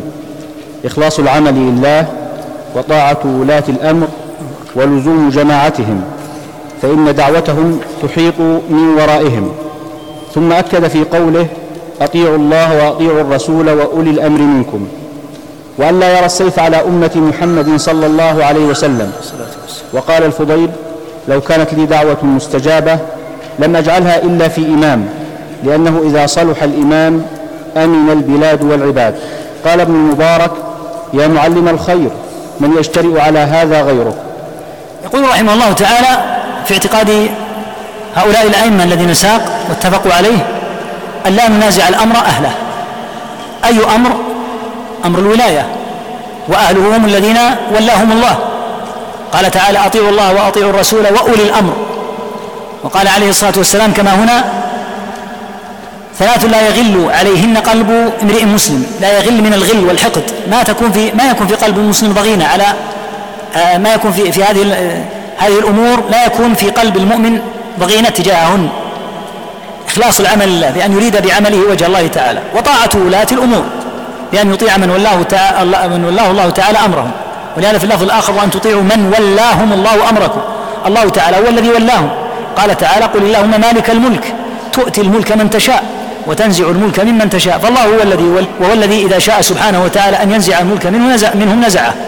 فإذا ولوا علينا وهم من المسلمين فأمرونا فإنا نطيع إلا في المعصية. أما ما سوى ذلك؟ إذا أمرونا بحق فإنا نطيع. لأن أصل الطاعة في الحق طاعة الله. وإذا وإذا أمرونا بما فيه مصلحة مما ليس فيه معصية. كتنظيم الآن هذا الوضع. تنظيم الناس مثلا في الوزارات في الجامعات هذه كلها أمور مرتبة وفق أنظمة. هل يطاعون فيها؟ نعم. لأن مأمورون بمعصية في حالة واحدة. إذا أمرونا بمعصية الله. أما مثل هذه المسائل التنظيمية فما لم يكن فيها مخالفا للشرع فإنهم يطاعون فيه. فليس لأحد أن يقول سأطيعهم فيما أمر الله به من صلاة ووجوب الصيام. ومن قال كنا نطيعهم في الصيام والصلاة الصلاة والصيام نطيع الله فيها أصلا. نحن وهم عبيد لله عز وجل نطيع فيها. لكنهم إذا أمروا بهذا الحق يكون أمرهم أمرا بما أمر الله به. تبقى المسائل التي يأمرون بها وهي كثيرة جدا مما ليس فيه معصية مما فيه تنظيم للناس وأمورهم وأحوالهم. هذه يطاعون فيها بلا شك لأن فيها مصالح. ومن قال إن الأمة المسلمة أمة فوضى لا ترتيب فيها. وتدوين الدواوين. وجد زمن من؟ زمن عمر رضي الله عنه. الدواوين مثل الوزارات هذه. تدوين ديوان الجند ديوان العطاء قسم الأمور لأن الدولة امتدت. فرأى رضي الله عنه أن يضب أن يضبط الأمور ويرتبها. فما في هذه الأنظمة إلا إذا وجد فقرة من الفقرات فيها مخالفة يقول هذه الفقرة يجب أن تغير. أما بقية الأوامر فإنهم يطاعون فيها. ولهذا قال وأن لا ننازع الأمر أهله. لقول النبي صلى الله عليه وسلم ثلاث لا يغل من الغل والضغينة. لا يغل عليهن قلب امرئ مسلم إخلاص العمل لله وطاعة ولاة الأمور ولزوم جماعتهم. يعني يلزم جماعة المسلمين ويترك الشذوذ والبعد والفرقة وترك جماعة المسلمين فإن الأمر كما قال ابن مسعود ما تكرهون في الجماعة؟ خير مما تحبون في الفرقة. فكونك تبقى في الجماعة تنفع وتنصح وتوجه وتعلم خير من أن ترضى بالفرقة وتبعد عن الجماعة. فإن دعوتهم تحيط من ورائهم. ثم أكد في قوله أطيعوا الله وأطيعوا الرسول وأولي الأمر منكم. فطاعتهم واجبة كما تقدم وفصلنا. قلنا إن أهل السنة قولهم هو القول الوسط ليس قول الناصبة الذين يأمرون بالطاعة في المعصية ولا بطريقة الخوارج وأهل التمنع وأهل الفوضى. والذين يرون أن الفوضى والتمنع على الحكام نوع من أنواع المحمدة. ولهذا ذكر الشيخ محمد بن عبد الوهاب رحمه الله تعالى في خصال أهل الجاهلية ذكر هذه الخصلة أنهم يرون الطاعة لولاة الأمر نوعا من المهانة وهم يرون أن طاعة ولاة الأمور يعني أهل الجاهلية يرون أن طاعة ولاة الأمور فيها نوع من الذلة وفيها نوع من المهانة. قال هذه خصلة من خصال أهل الجاهلية. هذه أمور هم يطاعون فيها لأن الله أمر بطاعتهم. كما أن الله أمرك أنت أيها الابن البار بطاعة والديك. بل وقال تعالى واخفض لهما جناح الذل من الرحمة. وكما أمر الله زوجة أن تطيع زوجها وأمر العبد أن يطيع سيده. أمر الرعاة أن تطيع واليها حتى تنضبط أمور المسلمين وليس في هذا مهانة. هذه أحكام شرعية. فالحاصل أن المؤمن يترك عنه التمنع وفعل أهل الجاهلية لأن أهل الجاهلية يرون الطاعة لأحد يرونها نوعا من المهانة. فخالفهم النبي صلى الله عليه وسلم وأمر بالسمع والطاعة بالمعروف. قال لا يرى السيف على أمة محمد صلى الله عليه وسلم. السيف يسل على الكفار هذا هو الأصل وهذا معنى الجهاد. الجهاد هو جهاد الكفار هذا المراد بالجهاد وهذا الذي لأجله هذا الذي لأجله شرع الجهاد هذا الأصل في الجهاد. ولهذا قال صلى الله عليه وسلم كما في حديث بريدة لما أوصى بريدة ومن معه قال قاتلوا من كفر بالله. هذا هو الأصل أن السيف على الكفار ليس على المسلمين. فمن رأى السيف على أمة محمد صلى الله عليه وسلم رأى أن يقاتل المسلمين فهذا قلب الجهاد. بدلا من أن يقاتل الكفار صار يقاتل المسلمين. وهذه خصلة الخوارج الذين قال صلى الله عليه وسلم يدعون أهل يقاتلون أهل الإسلام ويدعون أهل الأوثان. ولهذا الخوارج لو تتأمل عبر التاريخ تجد أن الذي شقي بهم أمة محمد صلى الله عليه وسلم. أكثر القتلى من قتل على يد الخوارج من المسلمين ليس من الكفار. يقتلون من الكفار واحدا ويقتلون أضعافه من المسلمين. هذا إذا قتلوا من الكفار. ولهذا لو تلاحظ الخوارج الأوائل قتالهم كان داخل بلاد المسلمين. ما كانوا يقاتلون الروم والفرس ويفتحون تلك البلاد أبدا. كان قتالهم داخل بلاد المسلمين. وهكذا لما انقلبت المفاهيم في الجهاد وكان الجهاد إلى عهد قريب كان في قتال بلدان فيها كفار. إلى عهد قريب من نحو 25 سنة 30 سنة هذا هو اللي كان في السابق. فغير فكر هؤلاء وصاروا يرون أن الجهاد يبدأ بأن تقاتل الأمة. هذا معنى الجهاد على أمة محمد. صار الجهاد الآن بدل من أن يقاتل الكفار صاروا يقاتلون المسلمين وتحقق فيهم قوله صلى الله عليه وسلم يقاتلون يقتلون أهل الإسلام ويدعون أهل الأوثان. فلهذا تجد الشقاء بالخوارج في أمة محمد صلى الله عليه وسلم. ما شقي أحد بهؤلاء الغلاة مثل ما شقيت الأمة. ولهذا الكفار في عافية منهم في العموم الأغلب. وتجد أن أكثر القتل في المسلمين ولا سيما القتل الذريع. فالحاصل أن السيف لا يكون على أمة محمد صلى الله عليه وسلم وإنما يكون السيف على الكفار. ستدعون إلى قوم أولي بأس شديد تقاتلونهم أو يسلمون لأنهم كفار تقاتل أو يسلم. أما أن تأخذ السيف على من يسلم فعلى من هو مسلم فتقاتله. هذا معناه كونك أخذت رفعت السيف على أمة محمد. ثم ذكر أمر الدعوة بالسلطان. فقال وقال الفضيل لو كانت لي دعوة مستجابة لم أجعلها إلا في إمام. لأن الإمام إذا صلح كما في الرواية الأخرى فصلاحه صلاح العباد والبلاد. في اللفظ الآخر أن الفضيل رحمه الله قال لو كان لي دعوة مستجابة لجعلتها في السلطان لأن إذا كانت في لم تجزني يعني لم تتجاوزني. إذا قبلت الدعوة. وإذا كانت في السلطان فصلاح السلطان صلاح البلاد والعباد. يعني إذا هدى الله الإمام فبدلا من أن ينصر البدعة نصر السنة بدلا من أن ينصر الباطل نصر الحق. ما الفضل الكبير الذي سيكون في الأمة وما الفرج العظيم الذي سيحدث؟ لهذا يقول لو خيرت قيل لك الآن دعوة مستجابة. قال لحبي لدين الإسلام ولأمة محمد صلى الله عليه وسلم لن أدعو إلى نفسي. سأجعلها في السلطان. لأنه إذا صلح لأنه إذا صلح السلطان صلح البلاد والعباد. ولهذا قال الإمام أحمد رحمه الله تعالى أثنى الإمام أحمد كما أثنى ابن مبارك هنا على الفضيل بن عياض رحمه الله لما قال هذه المقالة. ابن مبارك يقول يا معلم الخير يعني الفضيل رحمه الله من يجترئ على هذا غيره؟ كلام عظيم مستقيم. فلهذا الدعاء لهم حق أن يدعى لهم. بعض الناس عجيب شأنه.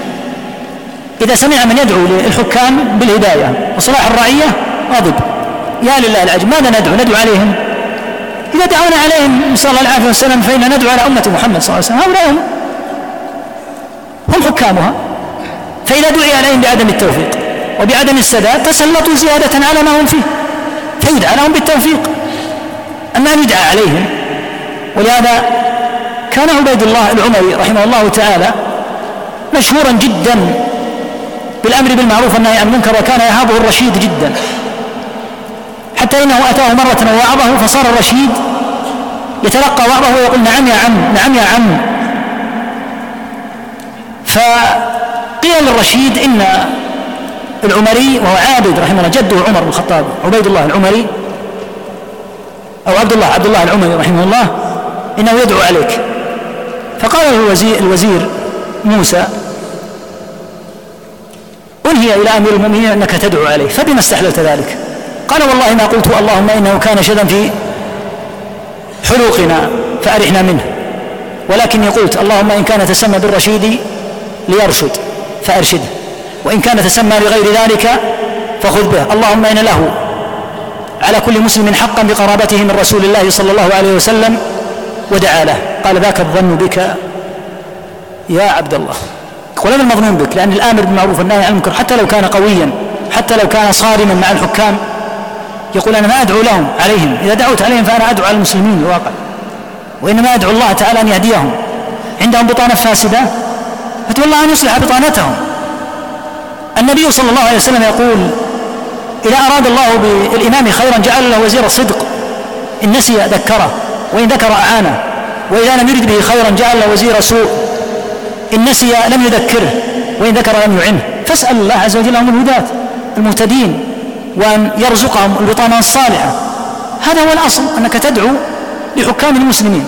أما أن تدعو عليهم فأنت تدعو على أمة محمد صلى الله عليه وسلم. كأنك تدعو على أمة محمد أن لا يغيثها الله. كأنك تدعو على أمة محمد أن لا ترزق أن لا توفق. لأن هؤلاء هم حكامها. وهم الذين يقومون بأمرها وهم الذين قال النبي صلى الله عليه وسلم ولاهم الله أمركم. فالدعاء عليهم غلط.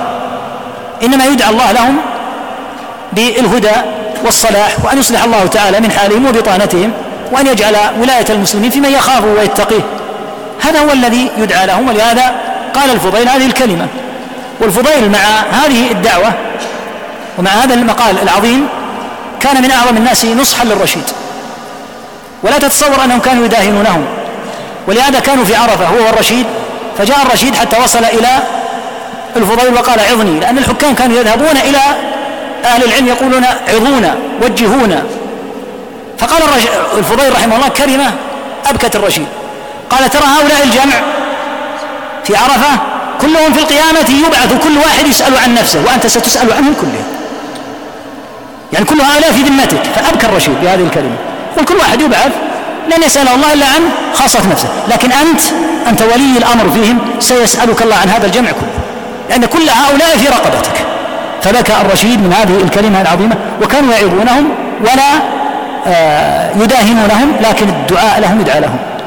بعض الناس إذا سمع الدعاء لهم قال هذا تبرير لغلطهم سبحانه ما شأن الدعاء لهم بالهداية وإصلاح بطانتهم وإصلاح حالهم وأن يعينهم على أنفسهم ويعيدهم من شر أنفسهم ومن شر شياطين الإنس والجن ومن شر البطانة السيئة وأن يرزقهم الجلساء الصالحين والبطانة الصالحة. ما شأن هذا الدعاء؟ بالمداهنة لهم. سبحان الله أي أي أي جامع يجمع بين هذا وهذا. لكن النفوس إذا انشحنت وصار المتحدث ليس من ذوي العلم والفهم صار يسمع هذه الكلمات على أنها نوع من التبرير لخطأهم وأن تدعو لهم أنها تبرر خطأهم. من قال يبرر خطأهم؟ هل أنا قلت إنهم فيما أخطأوا في كذا وكذا أصابوا؟ اللهم اهدهم وسددهم ولهذا كان السلف ينصون على الدعاء لهم. ولهذا يقول ابن مبارك لما سمع هذه الكلمة من الفضيل قال من يجترئ على هذا؟ غيرك. يا معلم الخير. كلمة عظيمة جدا قد أصبت فيها وهديت أكبر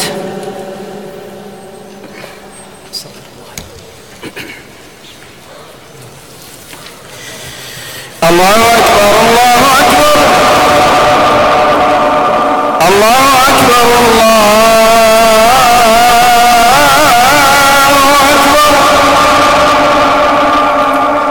أن لا إله إلا الله.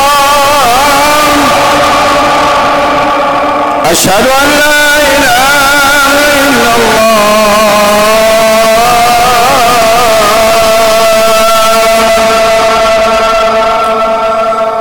أشهد أن محمد رسول الله. أشهد أن محمد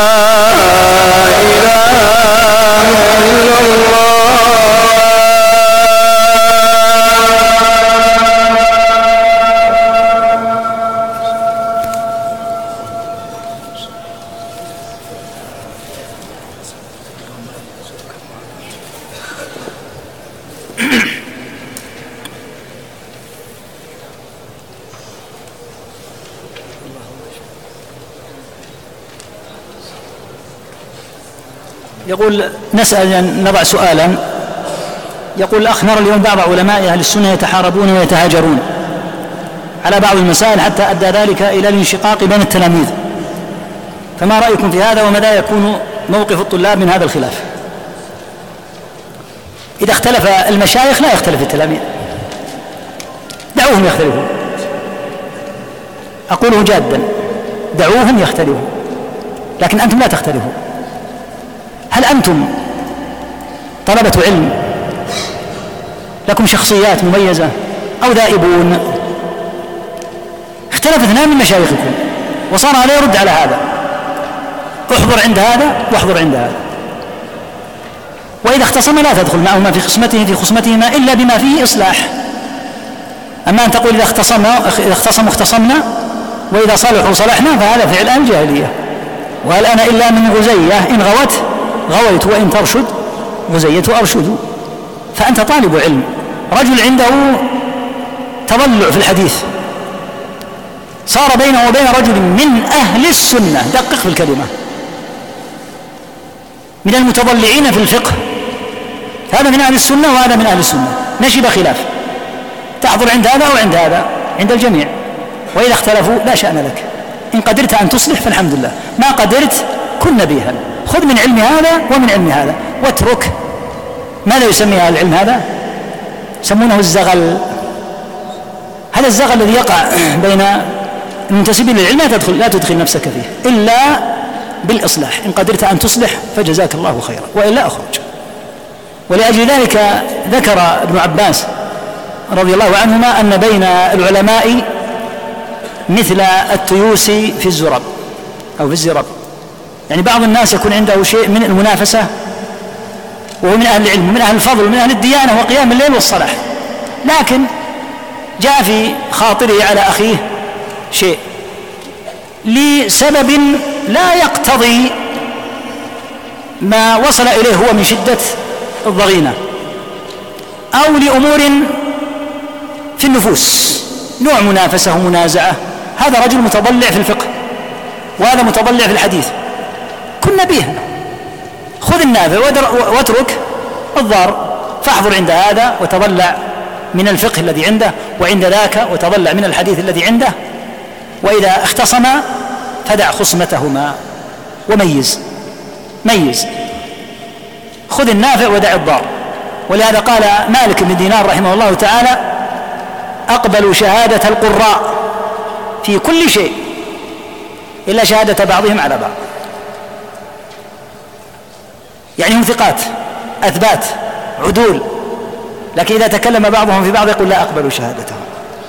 لو يأتي اثنان منهما منهم ويقول رأينا هلال رمضان قلت يا أمة محمد صوموا لأنهما ثقتان. لكن إذا تحدث أحدهما في الآخر يقول لا أقبل. قال إن بين إن بينهم كما بين التو... وجدت بينهم كما بين التيوس في الزراب. التيوس في مطاردتها للمعز تنتطح فيما بينها ويضرب بعضها بعضا ويقول هذا التنافس الذي يقع بين بعض أهل العلم وليس جميع أهل العلم. تجد أناسا من أهل العلم يموتون ما اختصموا مع أحد من أهل السنة. ونشر الله تعالى لهم في قلوب أهل السنة من المحبة ما نشر. وإذا تلفظ عليهم أحد من أهل السنة من ذوي العلم ما دخلوا معه في الخصمان ولا ردوا عليه. وإذا قيل فلان يقول فيك كذا وكذا لم يرد عليه حتى تطفأ الفتنة. ولهذا جاء عن علي بن الحسين رحمه الله تعالى أنه أتاه أظنها الحسن بن الحسن وأسمعه كلاما من السب شديدا جدا ولم يبق كلمة إلا قالها فسكت علي بن الحسين ولم يرد عليه. وهو مسمى بزين العابدين رحمه الله. فلما جاء من الليل طرق عليه الباب. وقال يا أخي إن كان ما قلت فيه حقا فعسى الله أن يغفر لي وإن كان باطلا فعسى الله أن يغفر لك. فبكى حتى رحمه علي بن الحسين لو أن الناس إذا وجد من يرد ويغضب ويتكلم من يقول لن أرد نتفاضح نشمت بأنفسنا الروافض والعلمانيين والليبراليين سبني أن أمر الله عز وجل. هذه حريق لن أقابلها بحريق آخر. ولا مقابله بالرد. والله تعالى يقول وإن تصبروا وتتقوا لا يضركم. فالمفترض إذا وجد مثل هذه الأمور أن يسعى أصلا بينهم بالصلح. فإن لم يصلحوا ورد بعضهم على بعض وهم أفاضل وثقات وعلماء على السنة فخذ من علم هذا ومن علم هذا ودع عنك خصمتهم وارجع إلى بلدك. قد تضلعت من الفقه ومن الحديث ومن العقيدة وتركت خصومتهم عندهم وودعتها إلى غير رجعة لا تذهب بها إلى بلدك دعا عندهم. أقولها صادقا ناصحا لكم بين الأذان والإقامة. لا تأخذوا من خصمتهم شيئا إلى بلدانكم دعوا خصمتهم عندهم. وسلوا الله لهم التوفيق. وهم شيوخكم وأفاضل. ما عندهم من خصومات ليست على السنة اتركوها. شيء من التنافس آه، التناحر دعوه هنا. ارجع بالفقه بالحديث بالعقيدة بالدعوة إلى الله. ودع هذا الموجود هنا عندهم وسل الله لهم التوفيق والهداية وأن يصلح الله شأنهم. وذهب إلى بلدك بالعلم الخالص. ولا تنقلوا معكم مشاكل شيوخكم. فشيوخكم غير معصومين. يخطئون ويصيبون. وأنتم طلبة علم. تجدون بما آتاكم الله تعالى من العلم أن ثمة تحاملا عند هذا على هذا وأن ذاك قابله بمثله. فبدلا من أن تتكلم فيه وتكون مع هذا على هذا أو مع هذا على هذا خذ النافع لك. وذهب به إلى بلدك وادعو إلى الله تعالى ودع هذا وسل الله لهم الهداية وصلاح الحال. أما أن تأخذ معك الخصم لا دع الخصم لهم. بهذه الطريقة تطفأ الفتن. أما إذا أتى عند هذا من يقول نعم نحن معك وهو قال فيك كذا فتشتعل الأمور بينهم وهذا يرد على هذا مكتوبا وذاك يرد على هذا مسموعا ثم تصل الأمور إلى حد أن يتفرج علينا أعداء الله من أعداء السنة ومن أعداء الإسلام ونصير مضحكة ومسخرة للناس. لا نبالغ في هذا. يقول كان سعيد بن المسيب نفسه أهون عليه في الله من من إيش يا إخوان؟ من ذباب. في خاصة نفسه؟ يقول نفسه عنده أحقر من ذباب. فإذا جاء أحد وتكلم عليه وسب في خاصة نفسه ما يرد. عليه ولهذا قيل لابن عمر رضي الله عنهما إن فلانا يسبك. قال أنا وأخي عاصم لا نساب الناس. عندنا طريقة منهج. سبوننا ما نرد عليه. فيك وقل في قال أنا وأخي عاصم نأخذ هذا المنهج. نحن لا نسب الناس. سبونا ما نسب ما نرد عليه. بهذه الطريقة تطفى وتقل الخصومات. لكن إذا قلت للشيخ يا شيخ ترى فلان قال فيك كذا. قال هات كلامه. وفلان يقول إن قال فيك كذا نقلت وصرت نماما. اتركوهم من هذا واسعوا إلى ما فيه إصلاح الحال وأهل السنة يا أخوة ضعفاء. أنا أتعجب يعني هذا الكلام لو كان أهل السنة أقوياء. لقيل صار عندهم نوع من الطفرة. أهل السنة ضعفاء. ثم يضعفون أنفسهم بأنفسهم؟ فكونوا عقلاء. دعوا خصوماتهم لهم. إلا خصمة العقدية. إنسان عنده بدعة عنده ضلالة خرج عن حد السنة. ولكن مع ذلك الأولى أن يبدأ معه بالنصيحة.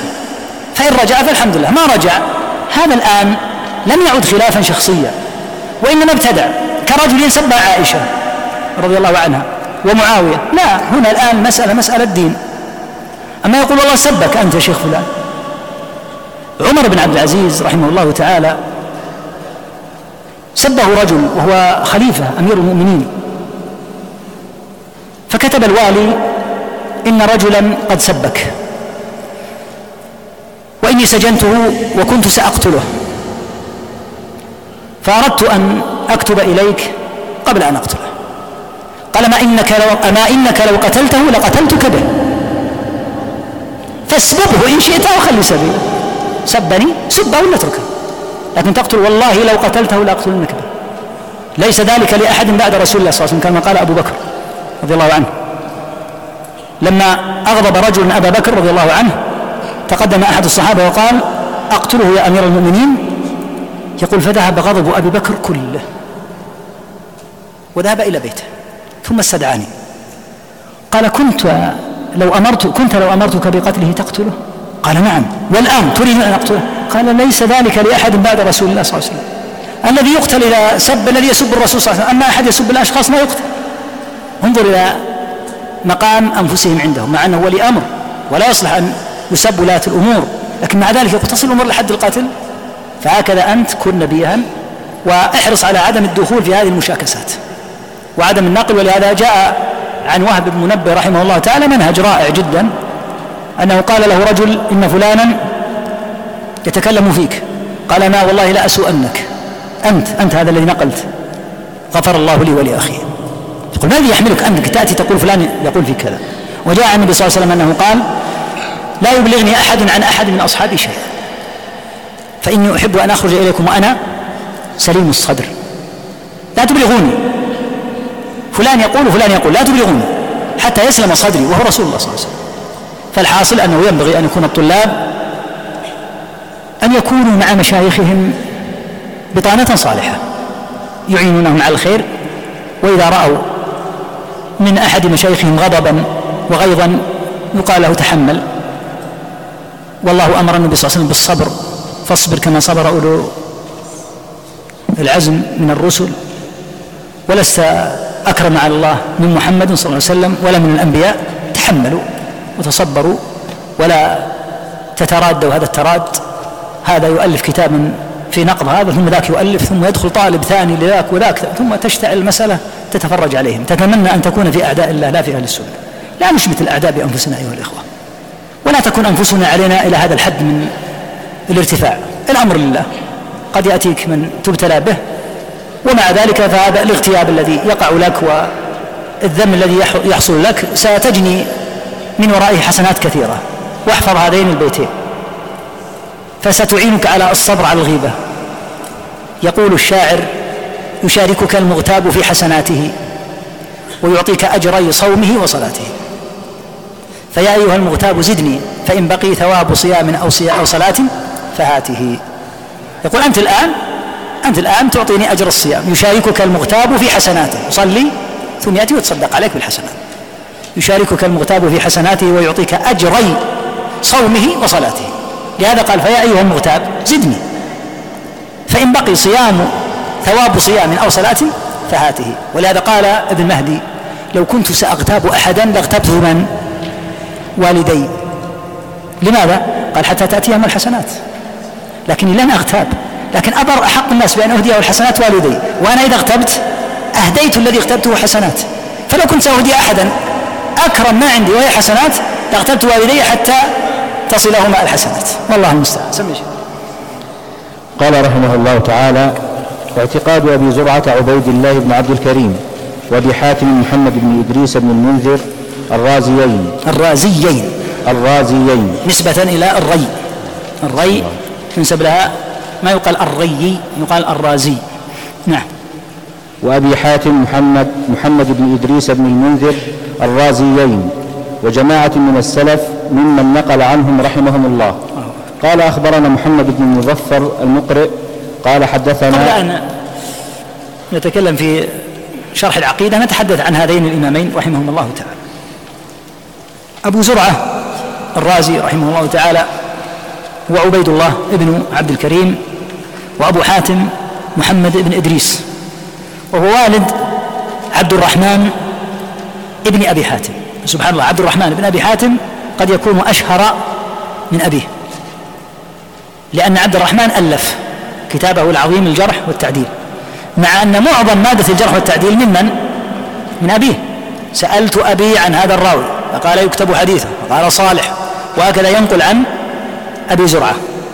هذان القرينان رحمة رحمهم الله تعالى من علماء الحديث الكرام ومن أهل السنة آه، المبرزين فيها والمعتنين بمذهب السلف وتقريره التقرير الحسن العظيم آه، الراسخ على وفق الأدلة الشرعية والمنابذين للبدعة والضلالة رحمهما الله تعالى وأجزل لهما المثوبة. وأذكر أثرا واحدا لنعرف الفرق بين طلبنا للعلم وطلب أولئك. يقول أبو حاتم رحمه الله طلبنا من أحد المحدثين أن يعقد لنا مجلسا فقال تعالوا لي بعد الفجر. قلنا بعد الفجر نحن عند فلان.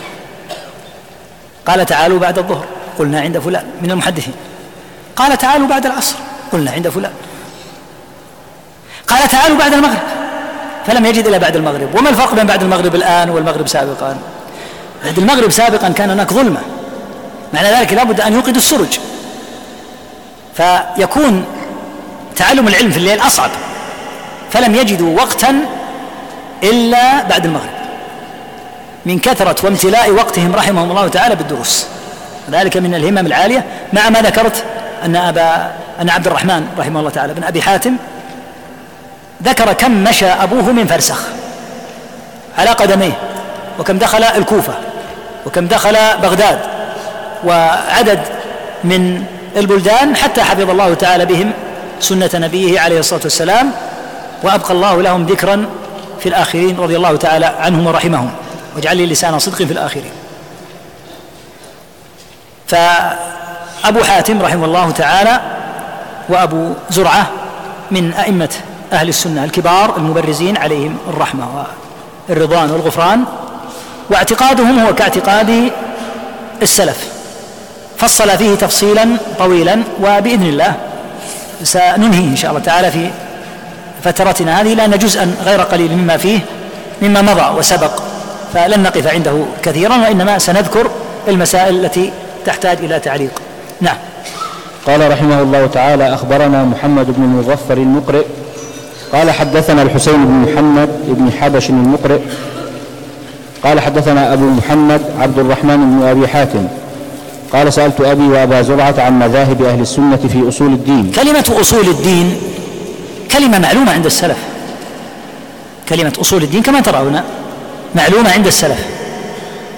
والقول بأنه لا يقسم الدين إلى أصول وفروع الذي يقوله شيخ الإسلام رحمه الله تعالى يقصد به القسمة التي قسمتها المعتزلة بأن جعلوا أصول دين اخترعوها.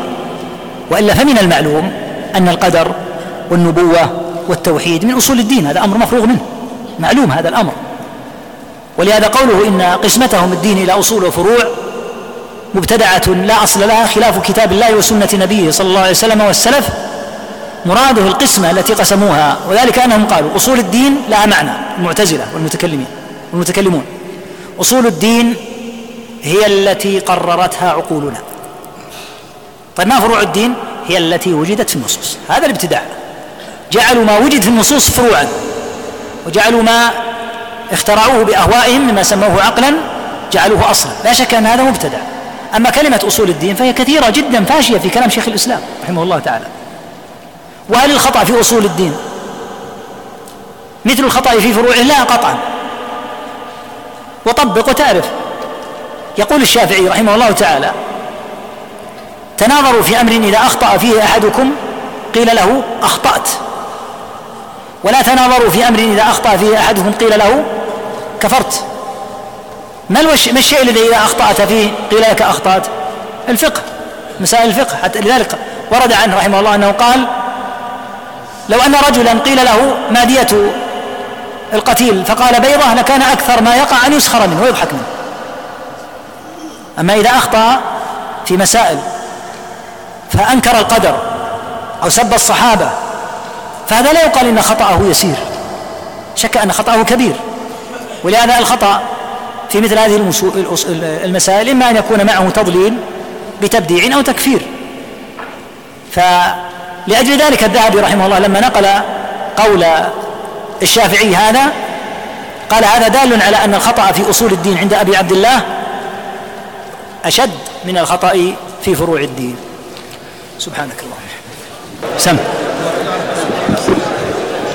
بسم الله الرحمن الرحيم. الحمد لله رب العالمين وصلى الله وسلم على نبينا محمد وعلى آله وصحبه أجمعين أما بعد. قال الإمام اللالكائي رحمه الله تعالى اعتقاد أبي زرعة عبيد الله بن عبد الكريم وأبي حاتم محمد بن إدريس بن المنذر الرازيين وجماعة من السلف ممن نقل عنهم رحمهم الله.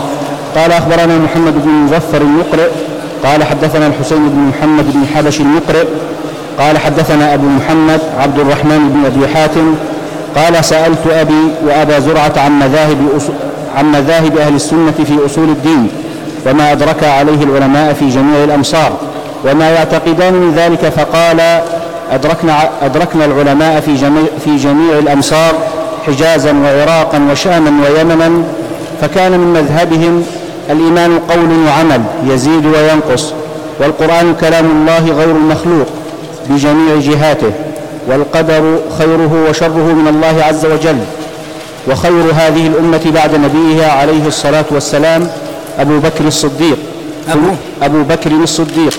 ثم عمر بن الخطاب ثم عثمان بن ثم عثمان بن عفان ثم علي بن أبي طالب عليهم السلام.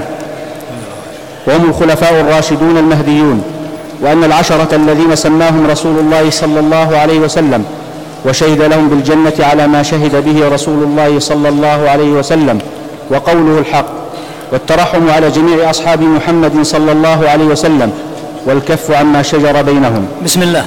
ذكر رحمه الله تعالى أن هذا الاعتقاد سأل عبد الرحمن بن أبي حاتم رحمه الله سأل أباه وأبا زرعة عن مذهب أهل السنة في أصول الدين وما أدرك عليه العلماء في جميع الأمصار. لاحظ أن هذه الكلمة وجدت عند البخاري وجدت عند الإمامين. يعني أن المسألة مسألة إجماع وأن هذا هو قول أهل السنة قاطبة. هذا المعنى. والإجماع دليل برأسه. فإن الحق يعرف من جهات ثلاث القرآن والسنة ومن إجماع السلف فإن السلف لا يجمعون إلا على حق والإجماع المنضبط هو إجماع السلف. فطلب منهما أن يخبراه بما أدرك عليه العلماء في جميع الأمصار يعني من أهل السنة. أما إذا كان المقصود من انتسبوا للعلم وهم من أهل الضلال فهؤلاء لا اعتداد بمخالفتهم لأنهم من أهل التجاهم أو الاعتزال. ولهذا لما ذكر ابن القيم رحمه الله تعالى الإجماع قال أعني حجة الأزمان من كل صاحب سنة شهدت له أهل الحديث وعسكر القرآن لا عبرة بمخالف لهم ولو كانوا عديد الشاء والبعران.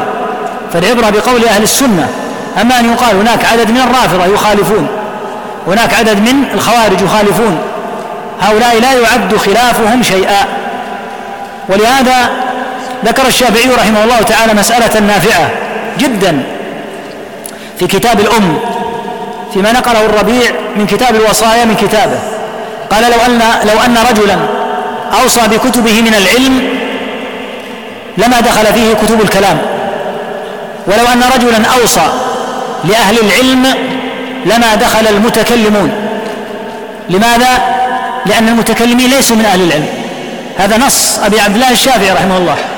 يقول أن رجلا أوصى فقال ثلثي يكون لأهل العلم في مكة. يقول ننظر أهل العلم ممن اعتنوا بالآثار بكتاب الله عز وجل ممن هم على منهج منضبط في الفقه وفي الحديث وفي آه، الاعتقاد.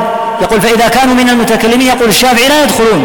لماذا؟ قال لأن الكلام ليس علما. وأهله بالتالي ليسوا من أهل العلم. فلهذا النقل هنا هو عن أهل, عن أهل العلم الذين تلقوا العلم عن السلف رضي الله تعالى عنهم وأرضاهم ممن كانوا في أرض الله في الحجاز في العراق في الشام في اليمن في مصر في البلدان الكثيرة مثل ما ذكر البخاري ومثل ما ذكر هنا عبد الرحمن آه، عن آه، أبيه وعن أبي زرعة رحمهم الله. قال إنا أدركنا العلماء في هذه البلدان على ما سمعت. الإيمان تكلمنا عنه. القرآن تكلمنا عنه. قوله بجميع جهاته يعني أن القرآن كلام الله منزل غير مخلوق سواء كتب في المصاحف أو قرئ بالألسن بالألسنة. كل هذا يكون كلام الله لكن أنت تكتب كلام الله أو تقرأ كلام الله وأصل القرآن كلام الله ولكن أنت تتلو كلام الله كما أن محمدا صلى الله عليه وسلم أبلغك أن الله قال كذا فأنت تتلو ما أبلغك محمد والقول قول الله. لهذا قالوا منه بدأ يعني أن الله تعالى هو الذي تكلم به ابتداء. فنحن نقرأ كلام الله عز وجل. ثم ذكر القدر ثم ذكر خيرية الصحابة وأنهم على الترتيب الذي ذكرنا على الأربعة وأن العشرة رضي الله عنهم مشهود لهم بالجنة وأن الترحم على جميع الصحابة دون تفريق. فلا يقول أترحم على علي ومن معه دون غيرهم أو على طلحة والزبير ومن معه دون غيرهم أو على معاوية ومن معه دون غيرهم لا إنما يترحم عليهم جميعا. والكف عما شجر بينهم هذا من أصول أهل السنة الكبار أن ما وقع بين الصحابة رضي الله عنهم وهم أناس غير معصومين اجتهدوا رضي الله عنهم فصار بينهم ما صار مما قدر الله تعالى أن يقع. فإنا نكف عنه وذلك أن الأمور كان فيها التباس. حيث إن بداية الفتنة والتي أخبر عنها عليه الصلاة والسلام كانت بمقتل عثمان رضي الله عنه. حيث إن النبي صلى الله عليه وسلم مرة كان على أطم من آطام المدينة يعني على حصن من حصونها فقال أترون ما أرى؟ إني أرى الفتن في خلال بيوتكم كمواقع القطر يعني المطر. قال ابن حجر رحمه الله تعالى الفتنة هذه هي مقتل عثمان رضي الله عنه. وكونها شبهت بالمطر لأنها انتشرت فقتل في المدينة ثم انتشر أثر هذه الفتنة حتى وصل إلى أماكن كثيرة ووقع عدد من المقال وقع شيء من القتال بين المسلمين بسبب مقتل عثمان. ثم إن الثوار المجرمين الذين قتلوا عثمان رضي الله عنه دخلوا في جيش علي رضي الله عنه. وطلب الصحابة طلحة والزبير من علي أن يقتل القتلة. فقال هم ثارت معهم عبدانكم وأعرابكم. يقول الآن الوضع م... ليس من السهل أن يقبض عليهم. فكان يرى أن تكون اليد واحدة حتى يسهل لاحقا قتل قتلة عثمان. فرأوا رضي الله عنهم أن لا يتركوهم وقد قتلوا عثمان رضي الله عنه في المدينة وهو خليفة المسلمين وزوج بنتي رسول الله صلى الله عليه وسلم صحابي مهاجر اجتمع أوباش عليه وقتلوه. قالوا لا يقر لنا قرار حتى نقتله. قال علي أنا معكم في قتلهم لكن قتلهم ليس بالأمر اليسير. فرأى طلحة والزبير رضي الله عنهما أن يتجه إلى العراق ولو أراد قتال علي أين يقاتلانه يقاتلان في المدينة. لم يريد قتال علي أصلا. وإنما ذهب إلى العراق لأن القتلة القتلة جاءوا من ثلاث بلدان من الكوفة ومن البصرة ومن مصر. ثم تفرقوا قاتلهم الله. فتبع علي طلحة والزبير إلى العراق لا يريد قتالهم. ثم قدر الله أن يقع القتال على غير إرادة من الطرفين وكان المقص وكان علي وكان طلحة والزبير قد بايع عليا. فما كان الإشكال في أن علي لا يستحق الخلافة. أبدا ما قال هذا أحد بتاتا. لكن كان الرأي هل ينتظر حتى تكون الأمة يدا واحدة فيسهل القبض على القتلة أو يبادر بالقتلة وقد عرفوا وإن رجعوا إلى بلدانهم؟ مع أنهم بعد أن رجعوا كل دخل في قبيلته فصار ليس من السهل أن يلقى عليهم القابض. فجرى القتال على ما شاء الله تعالى أن يقع. ولم يقع القتال لأن الصحابة يقولون لا نريد عليا نريد طلحة أو نريد معاوية هذا غير موجود نهائيا وهم أعقل أصلا وأدين من هذا. لأن البيعة تمت لعلي فما كان عندهم أي تردد. وثبت عن معاوية بسند صحيح أن أبا مسلم الخولاني قال له أتقاتل معاوية؟ أتقاتل عليا؟ أفأنت مثله؟ قال لا والله إني لا أعلم أنه خير مني. وأحق بالأمر مني. ولكن ألست ابن عم عثمان وأنا ولي دمه. فليدفع إلي قتلته وأنا أسلم له.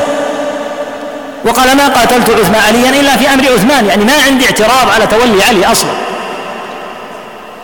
فكانت الأمور مشتبهة. فقدر الله عز وجل أن يقع القتال على هذا النحو. طلحة والزبير ما أراد قتال علي ولو أراد قتال علي قاتلا في المدينة كما قتل الثوار عثمان في المدينة وإنما اتجه إلى العراق. فعلي رضي الله عنه رأى أن تصرفهما في غير محله وأنه بصفته أمير المؤمنين هو الذي إليه الأمر. طلق خلفهما لا يريد القتال. حتى قضى الله أن يقع القتال على هذا النحو ولهذا كانت الأمور مشتبهة وفيها شيء من الفتنة. لأجل ذلك يكف عنهم رضي الله عنهم. والله تعالى أمرنا كما في الآية السابقة والذين جاءوا من بعدهم يقولون ربنا اغفر لنا ولإخواننا الذين سبقونا بالإيمان. فلهذا يجب الكف عما شجر بينهم. وأن لا يحرض أحد ضد أحد. لا يحرض أحد ضد علي ولا يحرض أحد ضد طلحة والزبير أو ضد معاوية. لا يجوز هذا. وهذه علامة من علامات فساد عقيدة الشخص. إذا تعرض لأي من أصحاب النبي صلى الله عليه وسلم. فالأمور كان فيها اشتباه. وكان فيها إشكال. وقضى الله أن هؤلاء القتلة المفسدين في الأرض هم الذين لاحقا لاحقا قتلوا علي رضي الله عنه. ما يدلك على أن الأمور كان فيها صعوبة. فقتلوا علي رضي الله عنه على يد ابن ملجم أشقى هذه الأمة. ثم إن الأمور اضطربت. حتى رأى الحسن ابن علي رضي الله عنهما وأثنى عليه النبي صلى الله عليه وسلم وسماه بالسيد. وقال إن ابني هذا سيد وسيصلح الله به بين فئتين من المسلمين. فرأى أن يكف عن القتال وأن يتنازل لمعاوية مختارا مع أن الجيش العرمرم القوي كان مع الحسن. قال إني إن هذه الأمة عاثت في دمائها. وإنه إن كان الحق لي فإني متنازل به. وإن كان لك, لك الحق يا معاوية فإني ليس لي أن أنازعك فيه وتنازل مختار رضي الله عنه أثنى عليه النبي صلى الله عليه وسلم وسماه سيدا. وحقنت دماء الأمة فكان الأمر فيه اشتباه فلهذا يجب الكف عما شجر بينهم. أناس فتحوا البلدان هاجروا مع النبي صلى الله عليه وسلم أسلم الألوف على أيديهم علموا الناس القرآن والأحكام ووقع منهم ما وقع. فلا يليق بمن يؤمن بالله واليوم الآخر أن يبحث عن مثل هذه الأمور التي وقعت بينهم وينظر إلى الحسنات العظام التي كانت لهم ومنها الحسنة التي له هو التي عليه هو بأن علم الإسلام عن طريق الصحابة بأن يتسلسل الأمر في تعليمه من شيوخه إلى شيوخ شيوخه إلى أن يصل إلى الصحابة رضي الله عنهم فالواجب الكف عما شجر بينهم رضي الله تعالى عنهم وأرضاهم. نعم. قال رحمه الله تعالى وأن الله عز وجل على عرشه بائن من خلقه كما وصف نفسه في كتابه وعلى لسان رسوله صلى الله عليه وسلم بلا كيف. أحاط بكل شيء علما ليس كمثله شيء وهو السميع البصير. وأنه تبارك وتعالى يرى في الآخرة يراه أهل الجنة بأبصارهم ويسمعون كلامه كيف شاء وكما شاء. ذكر رحمهم الله تعالى مسألة الاستواء على العرش وأن الله عز وجل على عرشه بائن من خلقه. يعني أنه غير مختلط بخلقه بل فوق جميع خلقه سبحانه. كما قال تعالى يخافون ربهم من فوقهم. فالله عز وجل فوق جميع المخلوقات فوق السماء السابعة. ودل عليه حديث المعراج والعجب ممن ينفون العلو ويثبتون المعراج. يقول من مقامات نبي الله صلى الله عليه وسلم العظيمة أن الله عرج به. نقول يستحقها رسول الله صلى الله عليه وسلم. نعم هذا بعض بعض فضائله. لكن أين عرج به؟ إلى السماء السابعة. وكلمه الله كفاحا. وفرض عليه الصلوات الخمس. ثم تقولون من في العلو؟ كيف تؤمن بالمعراج؟ ولا تقر بالعلو. مع أن في المعراج تفاصيل الحديث بأن النبي صلى الله عليه وسلم رأى في السماء الأولى آدم ورأى في الرابعة هارون ورأى في السادسة موسى وفي السابعة إبراهيم ثم ارتفع به إلى مستوى سمع فيه صريف الأقلام ثم كلمه الله كفاحا. هذا فيه إثبات العلو. وهم لا ينكرون المعراج الذي وقع لرسول الله صلى الله عليه وسلم وينكرون العلو. فهذا من تناقضهم. فلا شك أن الله تعالى فوق جميع خلقه.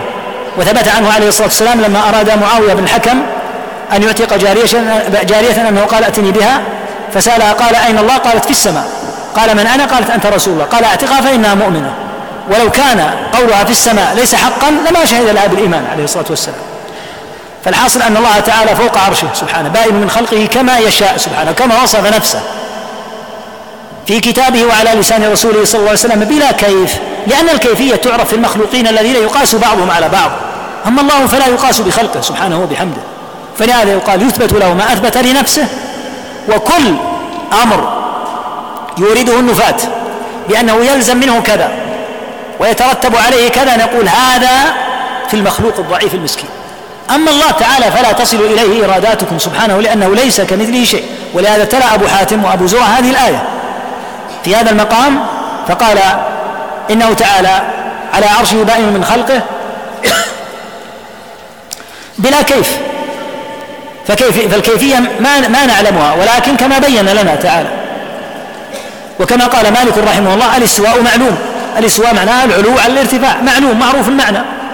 والكيف مجهول. هذا الذي لا يحل الخوض فيه لأن الله تعالى يمكن أن يحاط بكيفيته. قال تعالى يعلم ما بين أيديهم وما خلفهم ولا يحيطون به علما. ثم قال ليس كمثله شيء وهو السميع البصير؟ وهو الجمع بين النفي والإثبات لأنه يثبت لله تعالى ما يليق به مثل السمع والبصر وأنه على عرشه ويثبت له أنه ليس كمثله شيء. وأنه تبارك وتعالى يرى في الآخرة. بالأبصار يعني يرى رؤية حقيقية. وفيها الحديث العظيم أسألك لذة النظر إلى وجهك. فدل على أنه نظر حقيقي وعلى أن النظر إلى وجه الله عز وجل. ويسمعون كلامه كيف شاء. موسى عليه الصلاة والسلام كما تقدم سمع كلام الله سمع الخطاب ورد الجواب. في الجنة نسأل الله الكريم فضله لأن نعيم أهل الجنة أبلغ النعيم يرون ربهم ويسمعون كلامه جل وعلا. كيف شاء؟ وكما شاء ما نخوض. على هيئة الله تعالى أعلم بها. حسبنا ما جاء في النصوص أنهم يرونه رؤية حقيقية وأنها رؤية بالأبصار وأنها أعظم لذائذ أهل الجنة. كما قال صلى الله عليه وسلم أسألك لذة النظر إلى وجهك. دل على النظر حقيقي وأنه إلى وجه الله تعالى. ويسمعون كلامه تبارك وتعالى كيف شاء وكما شاء. نعم. قال رحمه الله تعالى والجنة حق. والنار حق وهما مخلوقان لا يفنيان أبدا والجنة ثواب لأوليائه والنار عقاب لأهل معصيته إلا من رحم الله عز وجل. والصراط حق والميزان حق له كفتان توزن فيه أعمال العباد حسنها وسيئها حق والحوض حسن حسنها وسيئها حق والحوض المكرم به نبينا حق والشفاعة حق والبعث من بعد الموت حق. سبحان الله العظيم. انظر إلى طريقة أهل السنة. الآن أبو زرعة يتكلم. كأنه كلام من؟ كلام البخاري السابق. وأبو زرعة ينقله عن من؟ عن عن العلماء. حجازا ويمنا وشرقا وغربا. والبخاري ينقل عن العلماء. لأن أهل السنة قوله مت... لأن قول أهل السنة متفق. فتلاحظ كأن الأقوال متطابقة. ذكر رحمه الله تعالى ما يتعلق بالجنة والنار وأن وأن الجنة حق وأن النار حق ولا شك في هذا. وقلنا إن لا ينازع في هذا إلا الزنادقة من الفلاسفة والباطنية. أما بقية المنتسبين إلى الإسلام من أهل البدعة ومن غيرهم فإنهم يقولون هناك جنة وهناك نار وهناك بعث. مما يقرها أهل السنة والجماعة أن الجنة والنار مخلوقتان الآن وأنهما موجودتان الآن.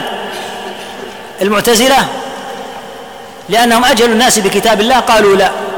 الجنة والنار لا ليستا مخلوقتين. إنما توجدان في الدار الآخرة. مع صريح الآيات لو كانوا يفقهون الدالة على وجود الجنة والنار. فالله تعالى قال في الجنة أعدت للمتقين. وقال في النار أعدت للكافرين. وإعدادها دال على وإعدادهما دال على وجودهما. تقدمت معنا الآية في آل فرعون. قال تعالى النار يعرضون عليها غدوا وعشيا. طرفي هذين الوقتين. ثم قال ويوم تقوم الساعة أدخلوا آل فرعون أشد العذاب فدل على أن العذاب الأول في الدنيا وهم في قبورهم يعرضون على النار في الغداة والعشي. ثم إذا جاءت القيامة أدخلوا أشد العذاب. وثبت عن النبي صلى الله عليه وسلم من غير ما طريق أن العبد إذا كان في قبره يفتح له باب إلى النار وباب إلى الجنة. فالمؤمن يرى مقعده من النار لو أنه عصى الله. ثم يغلق ويفتح له باب إلى الجنة. والكافر يفتح له باب إلى الجنة. لو أنه أطاع الله. ثم يغلق ويفتح له باب إلى النار. فيأتي المؤمن من نعيم الجنة ويأتي الكافر من عذاب النار. وثبت عنه عليه الصلاة والسلام أنه رأى في النار عمرو ابن لحي أول من سيب السوائب وأدخل على العرب عبادة الأصنام. ورأى في النار عليه الصلاة والسلام امرأة حبست هرة لا هي أطعمتها ولا هي تركتها تأكل من خشاش الأرض. إلى غير ذلك من الأحاديث الكثيرة الدالة على أن الجنة والنار معدتان وأنهما موجودتان الآن. ثم قال لا يفنيان وهذا الذي لا شك فيه أن الجنة لا تفنى وأن لا تفنى. إنما أهل الكبائر كما سيأتي هم الذين يخرجون من النار. ثم يبقى من حبسهم القرآن وهم الكفار في النار أبد الآباد. والنصوص الدالة على هذا. في شأن الجنة يا نسأل الله العافية والسلامة. أبد الآباد وما هم بخارجين من النار. فهذا الصحيح أن الجنة والنار لا تفنيان أبد الآباد وتبقيان. والجنة ثواب لأوليائه والنار عقاب لأهل معصيته إلا من رحم الله عز وجل يعني من أهل الكبائر. فإنه قد يستثنيهم الله ولا يدخلون النار. كما تقدم وقد يدخلونها فيمكثون فيها ما شاء الله ثم يخرجون. ثم قال والصراط حق وتقدم الكلام فيه والميزان حق وتكلم وتقدم الكلام فيه والحوض المكرم به نبينا صلى الله عليه وسلم حق وتقدم الكلام فيه والشفاعة حق والبعث من بعد الموت حق كل هذا تقدم الكلام فيه. وأهل الكبائر في مشيئة الله عز وجل هذا أيضا تقدم الكلام فيه. نعم. قال رحمه الله تعالى ولا نكفر أهل القبلة بذنوبهم ونكل أسرارهم إلى الله عز وجل. ونقيم فرض الجهاد والحج مع أئمة المسلمين في كل دهر وزمان. ولا نرى الخروج على الأئمة ولا القتال في الفتنة. ونسمع ونطيع لمن, والله لمن ولاه الله عز وجل أمرنا. ولا ننزع يدا ولا ننزع يدا من طاعة. ونتبع السنة والجماعة. ونجتنب الشذوذ والخلاف والفرقة. وأن الجهاد ماض منذ بعث الله عز وجل نبيه عليه الصلاة والسلام إلى قيام الساعة مع أولي الأمر من أئمة المسلمين لا يبطله شيء والحج كذلك ودفع الصدقات من السوائم إلى أولي الأمر من أئمة المسلمين. نعم. كل هذا أيضا تقدم أن نقيم أن لا نكفر أهل الكبائر بذنوب ما داموا من أهل القبلة وأهل القبلة هم الذين يصلون سموا بأهل القبلة لأنهم مصلون فالذي يتجه إلى القبلة يتجه إليها يصلي. ولهذا سمي المسلمون بأهل الإسلام وأهل القبلة لأن المسلم من شأنه أنه يصلي. فما داموا مصلين من أهل القبلة فإنما فإننا لا نكفرهم بذنب من الذنوب التي يجترحونها وإن كانت من الكبائر. وأسرارهم وسرائرهم إلى الله عز وجل. وهكذا ما يتعلق بالولاة تقدم الكلام عليه أكثر من مرة. وهذا تلاحظ في كثرة ما أبدى وأعاد أئمة السلف في موضوع الولاية. كثرة ما يركزون على أمر الولاية. نظرا لشدة الهوى في هذه المسائل. فيؤكدون على أن الفرائض العظام من الجهاد والحج وهكذا كما تقدم الصلاة صلاة الجمعة ونحوها هذه تقام مع أئمة المسلمين سواء كانوا جائرين أو عادلين ولهذا قال هنا في كل دهر وزمان مطلقا ما يقال في وقت دون وقت أو مثل ما يقول بعض المتفلسفة إنه إنما يؤدى هذا إذا وجد الخليفة العام للمسلمين. وإذا لم يوجد الخليفة العام للمسلمين. تضيع أمة محمد صلى الله عليه وسلم عجبا والله. لهؤلاء الخائضين في السياسة الشرعية بلا فهم ولا علم. يقولون هذه الأمور موكولة إلى الخليفة. وإذا انقطعت الخلافة ما شاء الله أن تنقطع. ماذا يفعل المسلمون؟ ماذا يكون بشأن القيام بفرائض الله العظام هذه؟ وإذا أبطلتم ما يفعله قضاة المسلمين لأنهم ليسوا تحت خليفة عام فقد قلتم قولا هائلا مروعا. لأنكم إذا أبطلتموه أبطلتم في المسلمين إيش؟ ها يا أخوة أنكحتهم. الأنكحة هذه كيف تكون؟ أليست تكون بالشهادة وتكون بالضبط الشرعي؟ وما يتعلق بالطلاق والتوريث هذا كله يكون وفق ولاية. ما يأتي إنسان إلي ويقول أنا الآن أريد أن تتولى أمر هذا النزاع الذي بيني وبين زوجتي. هذا أمر قضاة ليس أمر فتوى. فإذا أبطلت مثل هذه الأمور ماذا تكون أمة محمد صلى الله عليه وسلم؟ ويلا العجب. ما أقرب هذا القول من قول الرافضة. الذين يقولون إنا لا نقيم هذه الشعائر حتى يخرج المنتظر. الذي يزعمون أنه في سرداب سامراء. يقول حتى يخرج ندفع إليه الزكاة والخمس نحج معه ونجاهد معه. الأمور هذه تمضي مع كل بر وفاجر. والولايات الموجودة الآن في المسلمين مثل الولاية الآن عندنا هنا في المملكة. الولاية هذه ولاية على هذا الموضع يسمع لها ويطاع. ولاية في بلد آخر فيه مسلم يسمع له ويطاع في ذلك البلد. تتعدد الولايات؟ نعم تتعدد الولايات. والذي يقول لا يسمع ولا يطاع إلا لخليفة نقول هذا أشبه الأقوال بقول الرافضة. وهل وجد في تاريخ الأمة أن وجد أكثر من حاكم يحكم أو لا؟ وجد. وفي أي قرن؟ في القرن الأول.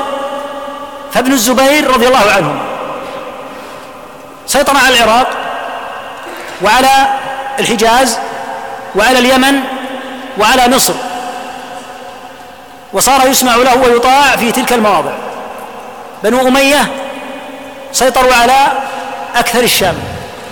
وصار مروان يأمر في تلك المواضع ويطاع. إلى أن استولى عبد الملك على المواضع هذه كلها وصار خليفة عاما. دولة بني أمية في الأندلس. خرجت على الدولة العباسية وكانت في موضع النائي بعيد فلم يتمكن منهم بنو العباس. بنو العباس بعد أن أسقطوا دولة بني أمية اجتمع مجموعة من بني أمية وسيطروا على الأندلس مسمى الآن إسبانيا.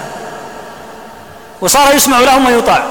كان العلماء في الأندلس من علماء السنة يأمرون بالسمع والطاعة لبني أمية. والعلماء في العراق وفي الشام يأمرون بالسمع والطاعة لبني العباس. فمن الذي يقول لا يسمع ويطاع إلا لخليفة واحد؟ وهذا زمن في الزمن الأول في القرون الأولى. فكيف تريد في هذه الأزمنة في زمن ضعف الأمة أن ننتظر لا نسمع ولا نطيع حتى يأتينا خليفة؟ هذا كلام من لا يعقل ولا يعرف أولويات الشرع ولا يعرف أصول ومبادئ السياسة الشرعية. وأنه إذا سيطر أحد وتغلب على موضع فإنه يسمع له ويطاع إلا في المعصية. لأنه تمكن تغلب وهذا وقع. العجيب في هؤلاء يقولون إننا لا نرى التغلب. والذي يتغلب بالقوة أتى رغما عن الأمة فليس له سمع ولا طاعة. ودولة بني العباس دولة خلافة أو لا؟ يقولون دولة خلافة. وكيف تغلب؟ كيف كيف استولى بن العباس؟ بالقوة وبالعسف وبالدماء التي قلنا إن الذهبية قال إنهم في ضحوة. ضحوة.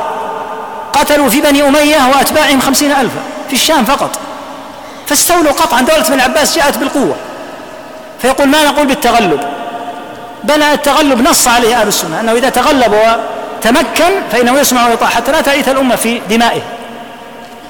فالحاصل أن تركيز علماء السنة على هذا نظرا لصعوبة وخطورة الخلاف في مثل هذه المسائل وأنه يترتب عليها دواهي من انفراط جماعة المسلمين وتسلط العدو الخارجي عليهم.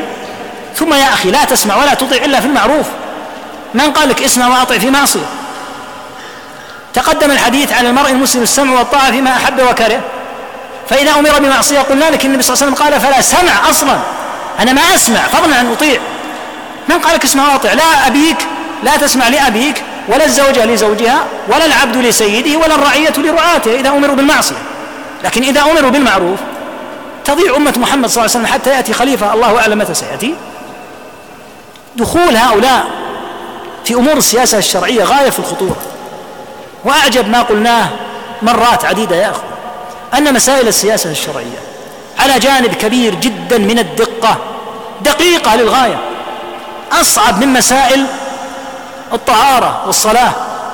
ثم هؤلاء إذا سئل أحدهم في الطهارة وضع يديه هكذا وقال لا أتكلم على الله بلا علم. سبحان الله العظيم. لا تتكلم على الله بلا علم في مسائل الطهارة.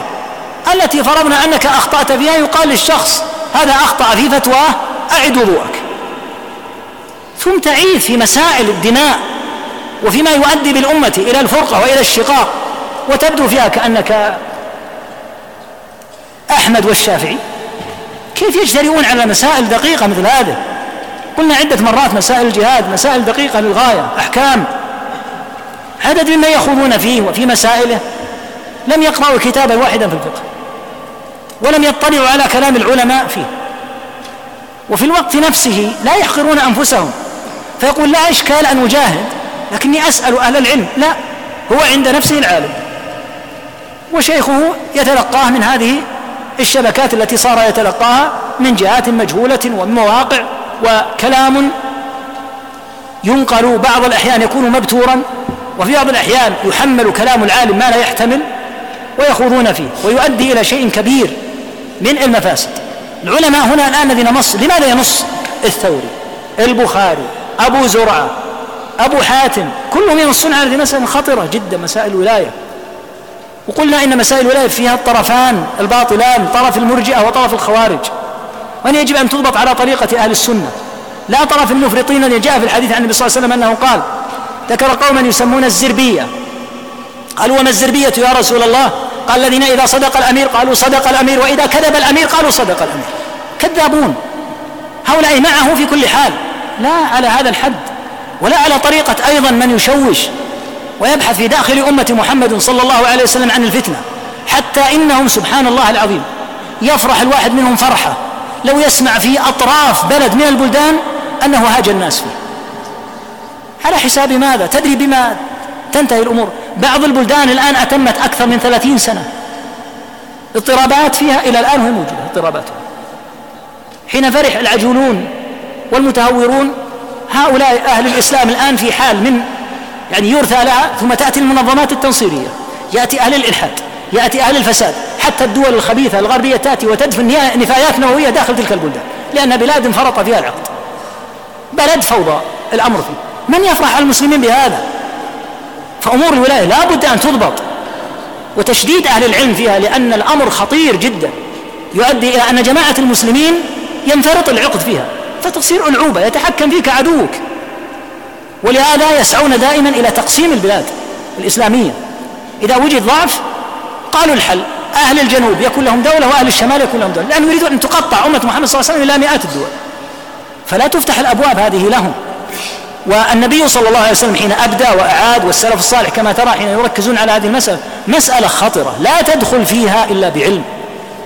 وتأكيد هؤلاء الكرام من علماء السلف. لاحظ كل مرة يؤكدون.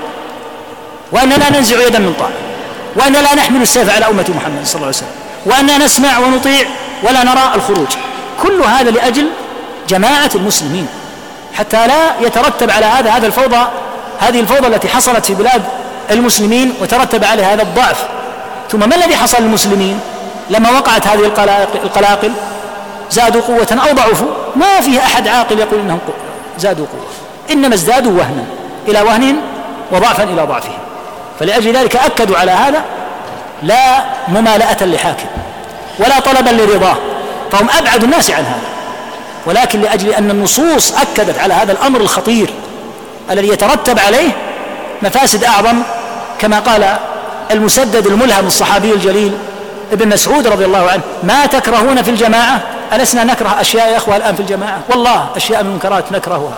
تقض المضجع. لكن خير مما تحبون في الفرقة. يقول فرقة لو وقعت لرأيتم هذه الأشياء التي الآن تكرهونها مضاعفة وأشد مما أنتم فيه. فالزموا الجماعة وأصلحوا ما استطعتم ومروا بالمعروف ونهوا عن المنكر على قدر استطاعتكم. علموا الجاهل نبهوا الغافل انشروا العلم داخل الجماعة. حتى يأتيك أجلك وقد برئت ذمتك وأديت الذي عليك والذي لست قادرا عليه لا يكلفك الله. والهداية بيد الله عز وجل.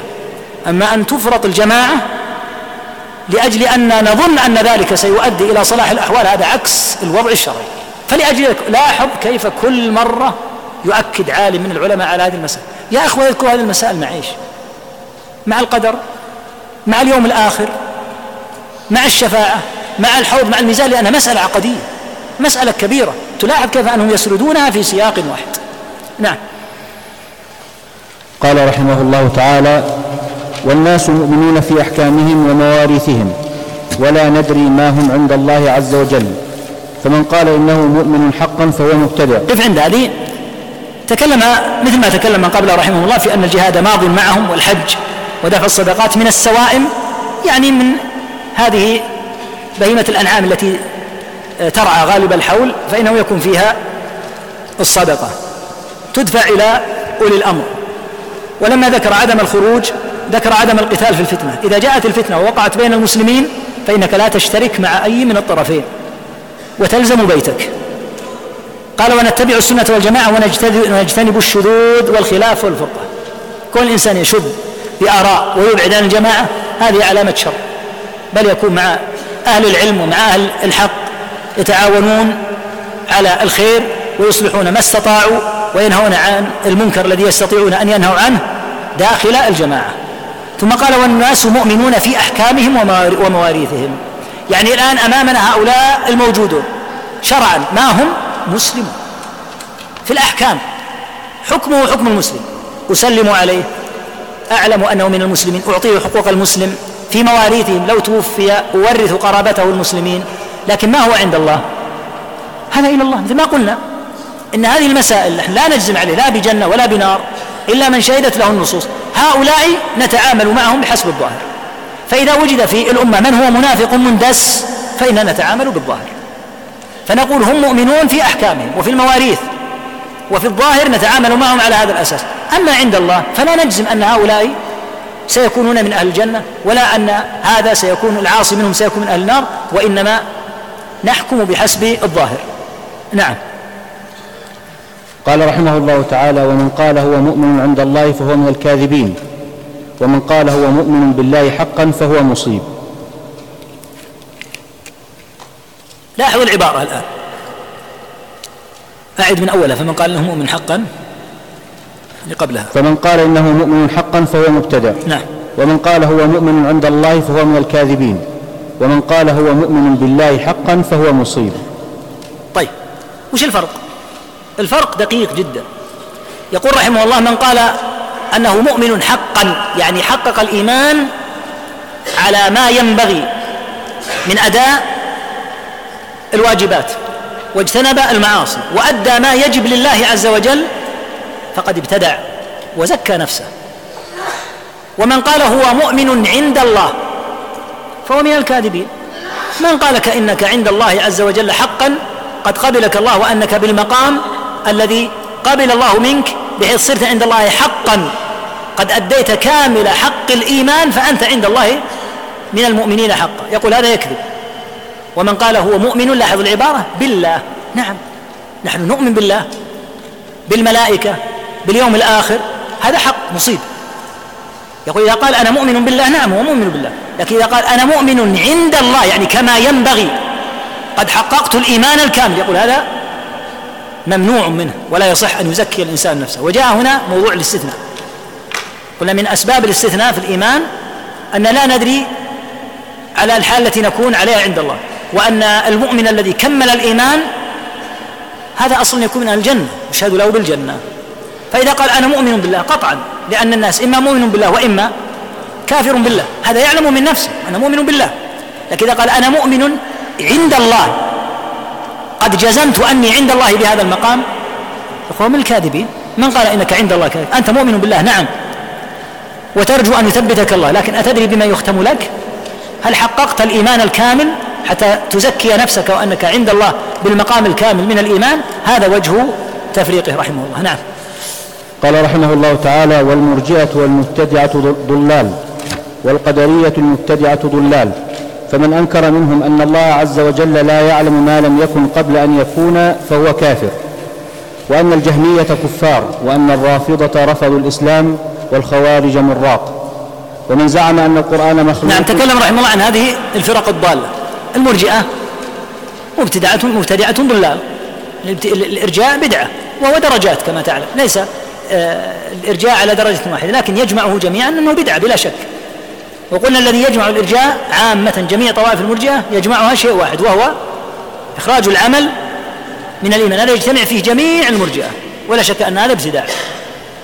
والقدرية المبتدعة ضلال. تقدم الكلام أيضا في القدرية. فأنك فمن أنكر منهم أن الله لا يعلم.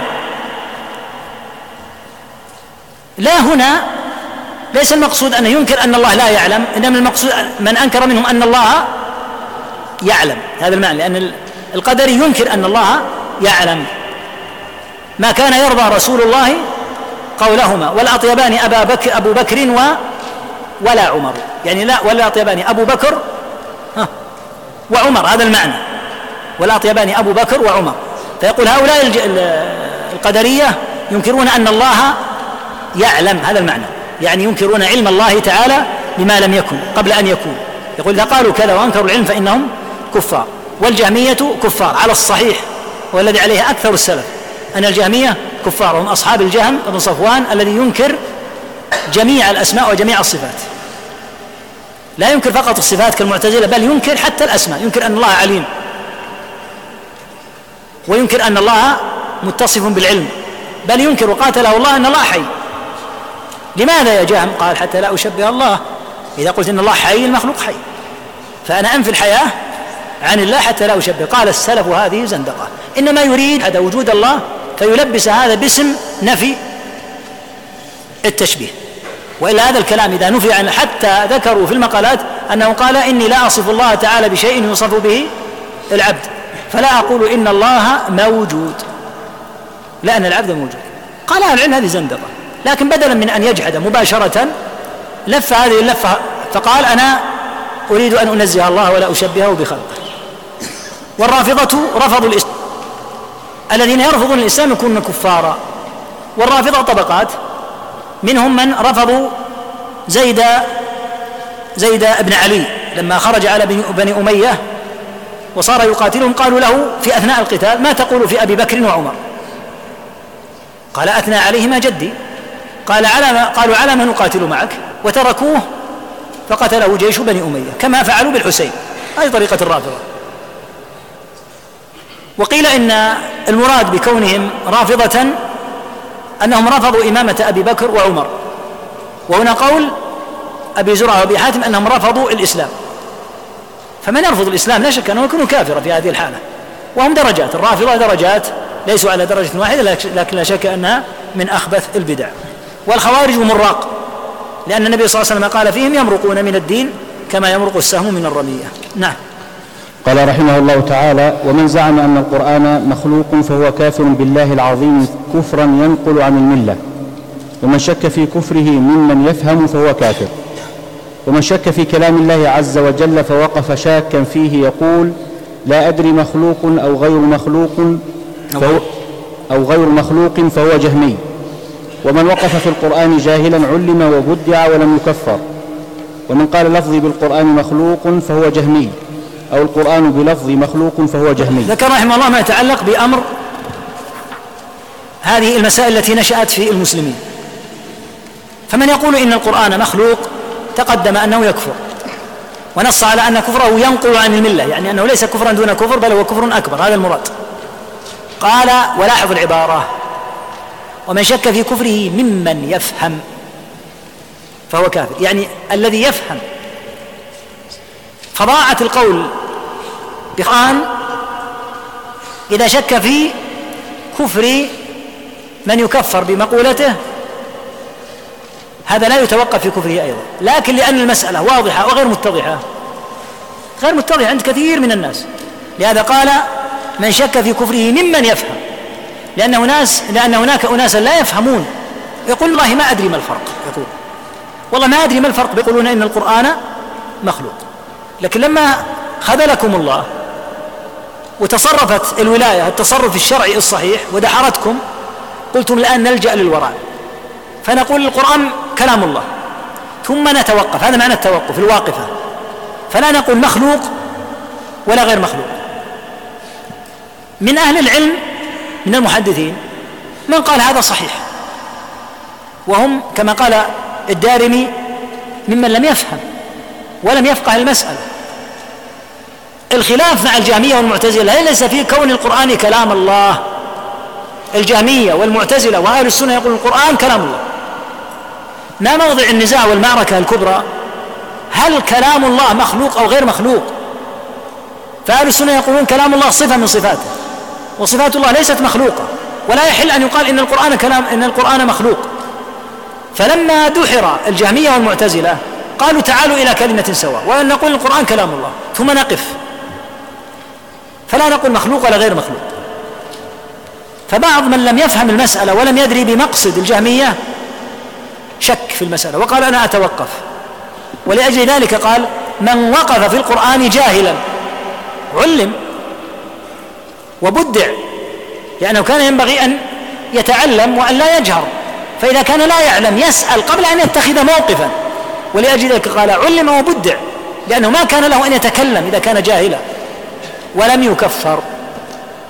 ثم قال ومن قال لفظي بالقرآن هذا أيضا من طرائق الجهمية.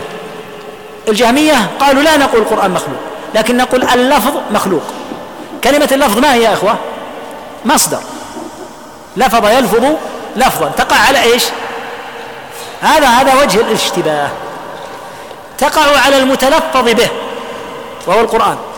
وتقع على ألفاظ القارئ وصوته. فقالوا لفظي بالقرآن مخلوق. وما مرادهم باللفظ؟ يحتمل الأمرين. قصدهم المتلفظ به وهو القرآن. ولهذا قال أحمد من قال لفظي بالقرآن مخلوق فهو جهمي ومن قال غير مخلوق فهو مبتدع. كيف؟ لأن لا يحل أن تطرح المسألة. هذا المعنى. يقول لا تجارهم في هذه المسألة لأن المسألة كلمة اللفظ مصدر. يقع على القرآن ويقع على صوت القارئ. فإذا قلت لفظي فيحتمل أن أن يراد بها هذا أو هذا. ما الحل؟ أن تغلق الباب. وأن لا تتيح للجهمي أن يفتح في المسلمين هذه الفتنة. فيكون إنسان واضحا يقول القرآن كلام الله غير مخلوق.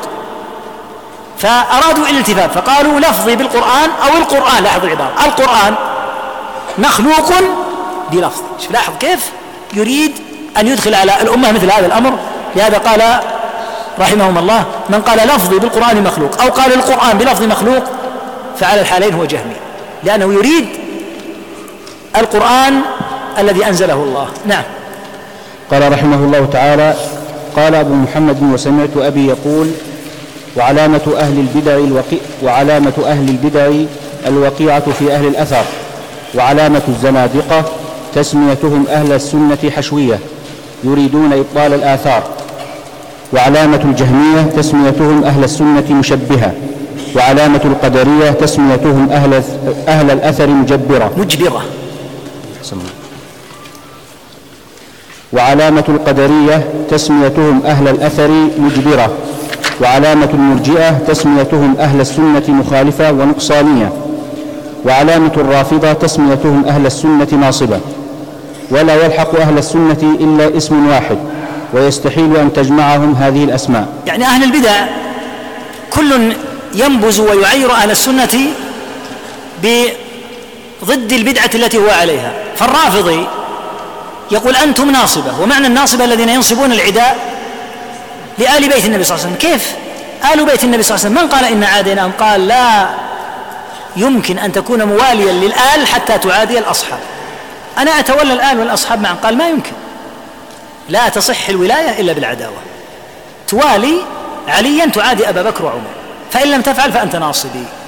هذا حد عقل فقه الرافضة. أن إما أنك تكون على طريقتي وإلا تكون ناصبية. الناصبي هو الذي يناصب آل البيت العداء. فيقول أبدا أنتم يا أهل السنة ناصبة. وعكسهم دائما تلاحظ هذه الأسماء عكس البدعة التي هم فيها ينسبونها لأهل السنة. فيقول علامة أهل البدع الوقيعة هذه علامة عامة في أهل الأثر أهل الحديث والمتمسكون بالاعتقاد الحق من علامات أهل البدع أن يقعوا فيهم وأن يذموهم وأن يعيروهم. وعلامة الزنادقة تسميتهم أهل السنة حشوية. الحشو كما قال شيخنا بن جبريل رحمه الله قيل في معناه أنهم حشوا كتبهم بهذه الأحاديث. وقيل غير ذلك ومنهم من يقول إن الحشو إنهم حشو الناس يعني الذين ليسوا بشيء في الناس فيطلقون هذه الألقاب على أهل السنة. الجهمية لما كانوا ينفون الصفات قالوا لأهل السنة لما أثبتوها مشبهة مع أن أهل السنة يثبتون بلا تشبيه. قالوا أنتم مشبهة وإن لم تكونوا على طريقة المشبهة.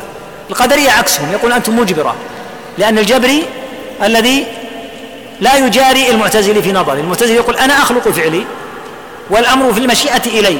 فإذا قلت المشيئة إلى الله فأنت من الجبرية. هذا معناه المجبرة. وعلامة المرجئة تسميتهم أهل السنة مخالفة ونقصانية لأن أهل السنة يقول الإيمان يزيد وينقص فقالوا أنتم نقصانية لأن الإيمان عند المرجئة لا يزيد ولا ينقص. قال رحمهم الله ولا يلحق أهل السنة إلا اسم واحد وهو أنهم أهل السنة أهل الحديث أهل الأثر. هذه هي تسميتهم ولهذا لا يصح الانتماء إلا لمثل هذه الأسماء. قال تعالى وسماكم المسلمين يتسمون باسم أهل السنة لأنهم استمسكوا بسنة رسول الله. بأهل الحديث بأهل الأثر. أما التسميات فلسنا بحاجة إلى أن نتسمى باسم جماعات ولا باسم أحزاب.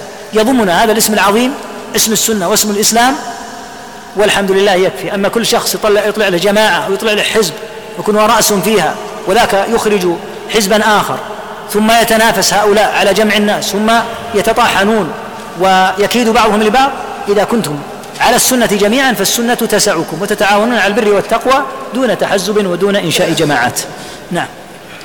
قال رحمه الله تعالى قال أبو محمد وسمعت أبي وأبا زرعة يأمران بهجران أهل الزيغ والبدع يغلظان في ذلك أشد التغليظ وينكران وضع الكتب برأي في غير آثار وينهيان عن مجالسة أهل الكلام والنظر في كتب المتكلمين ويقولان لا يفلح صاحب كلام أبدا. نعم ينهيان عن هذا أنه يجب أن يهجر أهل الزيغ والبدع حتى لا يدخلوا عليك شيئا من فتنهم. ومن أراد أن ينصحهم ممن عنده عنده القدرة على الرد عليهم فإنه يذهب إليهم ناصحا لكن لا على سبيل حضور مجالسهم ولكن على سبيل إقامة الحجة عليهم. قال فكان ينهى يأمران بهجران بهجران أهل الزيغ والبدع يغلظان في ذلك أشد التغليظ لأن إدخال دخول أهل السنة مع أهل البدع يؤدي إلى أن يتكلم المبتدع فتشيع البدعة في أهل السنة. وينكران وضع الكتب برأي من غير آثار. أن الإنسان يضع له كتبا تتحدث عن دين الله عز وجل برأيه وهواه تاركا الآثار والنصوص الواردة في الباب. وينهاني عن مجالسة أهل الكلام. أهل الكلام بأصنافهم وكانوا في زمنهم مثل الجهمية والمعتزلة وأمثالهم من الواقعين في الكلام وهكذا من خلفهم من الكلابية والأشعرية والماتريدية إلا أن يأتي الإنسان إلى هؤلاء ليوجههم ولينصحهم فهذا أمر آخر مثل إنكار المنكر. أما المجالسة لهم فالمجالسة فيها إشكال آخر من جهة أن العامية إذا رأى هذا السنية والعالم يجالسهم يظن أن أولئك أيضا من أهل العلم. والدليل أن هؤلاء يجالسهم فلان من أهل العلم فيؤدي إلى أن ينتقل قولهم إلى العامة. وينهيان أيضا عن النظر في كتب المتكلمين, المتكلمين من هؤلاء ويقولون إنهم لا يفلحون أبدا. نعم. قال رحمه الله تعالى قال أبو محمد وبه أقول أنا. أبو محمد عبد الرحمن ابن أبي حاتم. بعد أن ذكر هذا الاعتقاد قال وبه أقول. وهكذا الرواة من بعده. نعم. وقال أبو علي بن حبيش المقرئ وبه أقول. قال شيخنا ابن المظفر وبه أقول. وقال شيخنا يعني المصنف يعني لا لك وصل إلى حد. نعم. وبه أقول. وقال الطريثيثي وبه أقول. الطريثيثي هو الراوي عن لا لك نعم. وقال شيخنا السلفي وبه نقول. رحمهم الله جميعا. وبه والله نقول جميعا. يعني جميعنا ولله الحمد نقول بهذا هو اعتقاد واحد. فكانوا يقولون به نقول به نقول يعني أن هذا هو اعتقادنا جميعا ونحن نسأل الله أن يثبتنا على هذا الاعتقاد أبدا. نعم. قال رحمه الله تعالى وجدت في بعض كتب أبي حاتم محمد بن إدريس بن المنذر الحنظلي الرازي رحمه الله مما سمع منه يقول مذهبنا واختيارنا اتباع رسول الله صلى الله عليه وسلم وأصحابه والتابعين ومن بعدهم بإحسان وترك النظر في موضع بدعهم. وترك النظر في موضع بدعهم. والتمسك بمذهب أهل الأثر مثل أبي عبد الله أحمد بن حنبل وإسحاق بن إبراهيم وأبي عبيد القاسم بن سلام والشافعي. ولزوم الكتاب والسنة والذب عن الأئمة المتبعة المتبعة لآثار السلف واختيار ما اختاره أهل واختيار ما اختاره أهل السنة من الأئمة في الأمصار مثل مثل مالك بن أنس في مثل مالك بن أنس في المدينة والأوزاعي بالشام والليث بن سعد بمصر وسفيان الثوري وحماد, وحماد بن زيد بالعراق. من الحوادث مما لا يوجد فيه رواية عن النبي صلى الله عليه وسلم والصحابة والتابعين. نعم يعني أنه إذا لم يوجد عن الصحابة والتابعين وجدت مسألة نزلت وجاء لهؤلاء الأخيار الشافعي مالك أحمد وأمثال هؤلاء من أئمة الإسلام يقول فنقول بقولهم لأنهم هم أهل الفتوى فيها. هذا المعنى. نعم. قال رحمه الله تعالى وترك رأي الملبسين المموهين المزخرفين الممخرقين الكذابين وترك النظر في كتب الكرابيس ومجانبة من يناضل عنه من أصحابه وشاجر ديه هذا يبدو والله أعلم أنها صوابها وشاجر دونه أو وشاجر عنه. يعني الوضع هنا في النسخة يقول هكذا في كل النسختين. شاجر يعني دافع عن وصار يشاجر دونه يعني دون الكرابيسي أو صار يشاجر عنه. نعم. ومجانبة من يناضل عنه من أصحابه وشاجر دونه. مثل داود الأصبهاني وأشكاله ومتبعيه. نعم يعني أن هذا أن هذين دخلا في مسائل متعلقة بالقرآن ولم يكن لهما أن يدخلا فيها. يقول فنحذر من كتب الكرابيسي وداود الأصبهاني وهو الظاهري. نعم. قال رحمه الله والقرآن كلام الله وعلمه و وعلمه وأسماؤه وصفاته وأمره وأمره ونهيه ليس بمخلوق بجهة من الجهات. نعم لأن القرآن كلام الله والكلام الله صفته وهكذا علمه وأسماؤه كلها ليست مخلوقة. نعم. ومن زعم أنه مخلوق مجعول فهو كافر بالله كفرا ينقل عن الملة. ومن شك في كفره ممن يفهم ولا يجهل فهو كافر. مرة أخرى يقول إذا شك من يفهم ولا يجهل أما إذا شك من لا يفهم ولا يدري ولا يكفر. ما, ما تبينت له المسألة. نعم. قال رحمه الله والواقفة واللفظية جهمية. الواقفة لن يقول نتوقف؟ نقول القرآن كلام الله ثم نتوقف. لا نقول مخلوق ولا غير مخلوق. يقول هؤلاء جهمية. فعلا هم جهمية. جهمية قلنا بعد أن دحروا قالوا نقف. ونقول القرآن كلام الله ونقف. وهكذا اللفظية الذي يقول القرآن بلفظي. مخلوق. لأن يريد أن يصل في النهاية إلى القرآن. يقول إنهم جهمية. نعم. جهمهم أبو عبد الله أحمد بن حنبل. والاتباع للأثر عن رسول الله صلى الله عليه وسلم وعن الصحابة والتابعين بعدهم بإحسان. وترك كلام المتكلمين وترك مجالستهم وهجرانهم وترك مجالسة من وضع الكتب بالرأي بلا آثار. واختيارنا أن الإيمان قول وعمل إقرار باللسان وتصديق بالقلب وعمل بالأركان مثل الصلاة والزكاة لمن كان له مال والحج لمن استطاع إليه سبيلا وصوم شهر رمضان وجميع فرائض الله التي فرض على عباده العمل به من الإيمان. نعم لأنها أعمال فتكون من الإيمان. نعم. والإيمان يزيد وينقص. ونؤمن, ونؤمن بعذاب القبر وبالحوض المكرم به النبي صلى الله عليه وسلم. ونؤمن بالمساءلة في القبر وبالكرام الكاتبين. يعني وهم الملائكة الذي قال تعالى وإن عليكم لحافظين كراما كاتبين. نؤمن أنهم يكتبون الأعمال. نعم. وبالشفاعة المخصوص بها النبي صلى الله عليه وسلم ونترحم على جميع أصحاب النبي صلى الله عليه وسلم ولا نسب أحدا منهم لقوله عز وجل والذين جاءوا من بعدهم يقولون ربنا اغفر لنا ولإخواننا الذين سبقونا بالإيمان ولا تجعل في قلوبنا غلا للذين آمنوا ربنا إنك رؤوف رحيم. والصواب نعتقد ونزعم أن الله وعلق المحشي رحمة الله عليه. وقال الزعم لا يجوز إطلاقه على الأمور اليقينية وهذا غير صحيح. علق المحشي رحمه الله فقال الزعم لا يجوز إطلاقه على الأمور اليقينية وهذا غير صحيح لأن الزعم قد يطلق بمعنى القول. وفي الحديث أن النبي صلى الله عليه وسلم قال كذلك زعم جبريل يعني زعم أي قال. نعم كلمة زعم كثيرا ما تكون بمعنى القول الباطل كما قال تعالى زعم الذين كفروا. وفي الحديث بئس مطية الرجل زعموا. لكن ليس معنى ذلك أن زعم في كل موضع مرفوضة. لهذا يقول أبو هريرة كذلك أزعم. يعني كذلك أقول مو معنى كذلك أكذب. وأعظم من هذا قول النبي صلى الله عليه وسلم كذلك زعم جبريل. زعم هنا ليست بمعنى الزعم الذي قال تعالى زعم الذين كفروا ألا يبعثوا لكن زعم أي قال. فقوله هنا نعتقد ونزعم أي نعتقد ونقول هذا المعنى. نعم.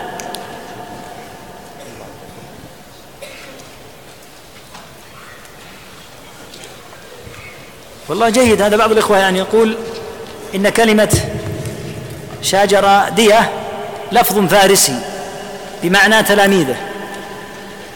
فإذا صح مثل هذا والإخوة إذا كانوا من يجيدون اللغة معناه معناه هذا. لكن النص عربي فيما يظهر. هكذا يعني تعليق. على كل حال إذا صح لو عندنا أحد من الفرس يخبرنا. لكن على كل حال على كل حال اللفظة محتملة. صحيحة. سم؟ بمعنى التلميذ لكن الكلام على دية. آه. جزاك الله خير. الأخ يقول معناه أنها تلاميذ جزاه الله خير. واختلاف ألسنتكم وألوانكم. نعم. قال رحمه الله تعالى والصواب نعتقد ونزعم أن الله على عرشه بائن من خلقه ليس كمثله شيء وهو السميع البصير. ولا نرى الخروج على الأئمة ولا نقاتل في الفتنة ونسمع ونطيع لمن, لمن ولاه الله عز وجل أمرنا. ونرى, ونرى الصلاة والحج والجهاد مع الأئمة ودفع صدقات المواشي إليهم. ونؤمن بما جاءت به الآثار الصحيحة بأنه يخرج قوم من النار من الموحدين بالشفاعة. ونقول إنا مؤمنون بالله عز وجل. وكره سفيان الثوري أن يقول أنا مؤمن حقا عند الله. ومستكمل الإيمان. نعم لأن هذا معناه التزكية لنفسه. قال مؤمن حقا ومستكمل الإيمان شهد لنفسه شهد لنفسه بالجنة. هذا لا يصلح. وقول كره يعني على سبيل كراهة التحريم هذا ممنوع منه. نعم. وكذلك قول الأوزاعي أيضا وعلامة أهل البدع الوقيعة في أهل الأثر وعلامة الجهمية أن يسموا أهل السنة مشبهة ونابتة وعلامة القدرية أن يسموا أهل السنة مجبرة. وعلامة الزنادقة أن يسموا أهل الأثر حشوية ويريدون إبطال الآثار عن رسول الله صلى الله عليه وسلم. وفقنا الله وكل مؤمن لما يحب ويرضى من القول والعمل صلى الله على محمد وآله وسلم. رحمهم الله رحم الله الجميع وأسكنهم. في الدوس الأعلى وصلى الله وسلم.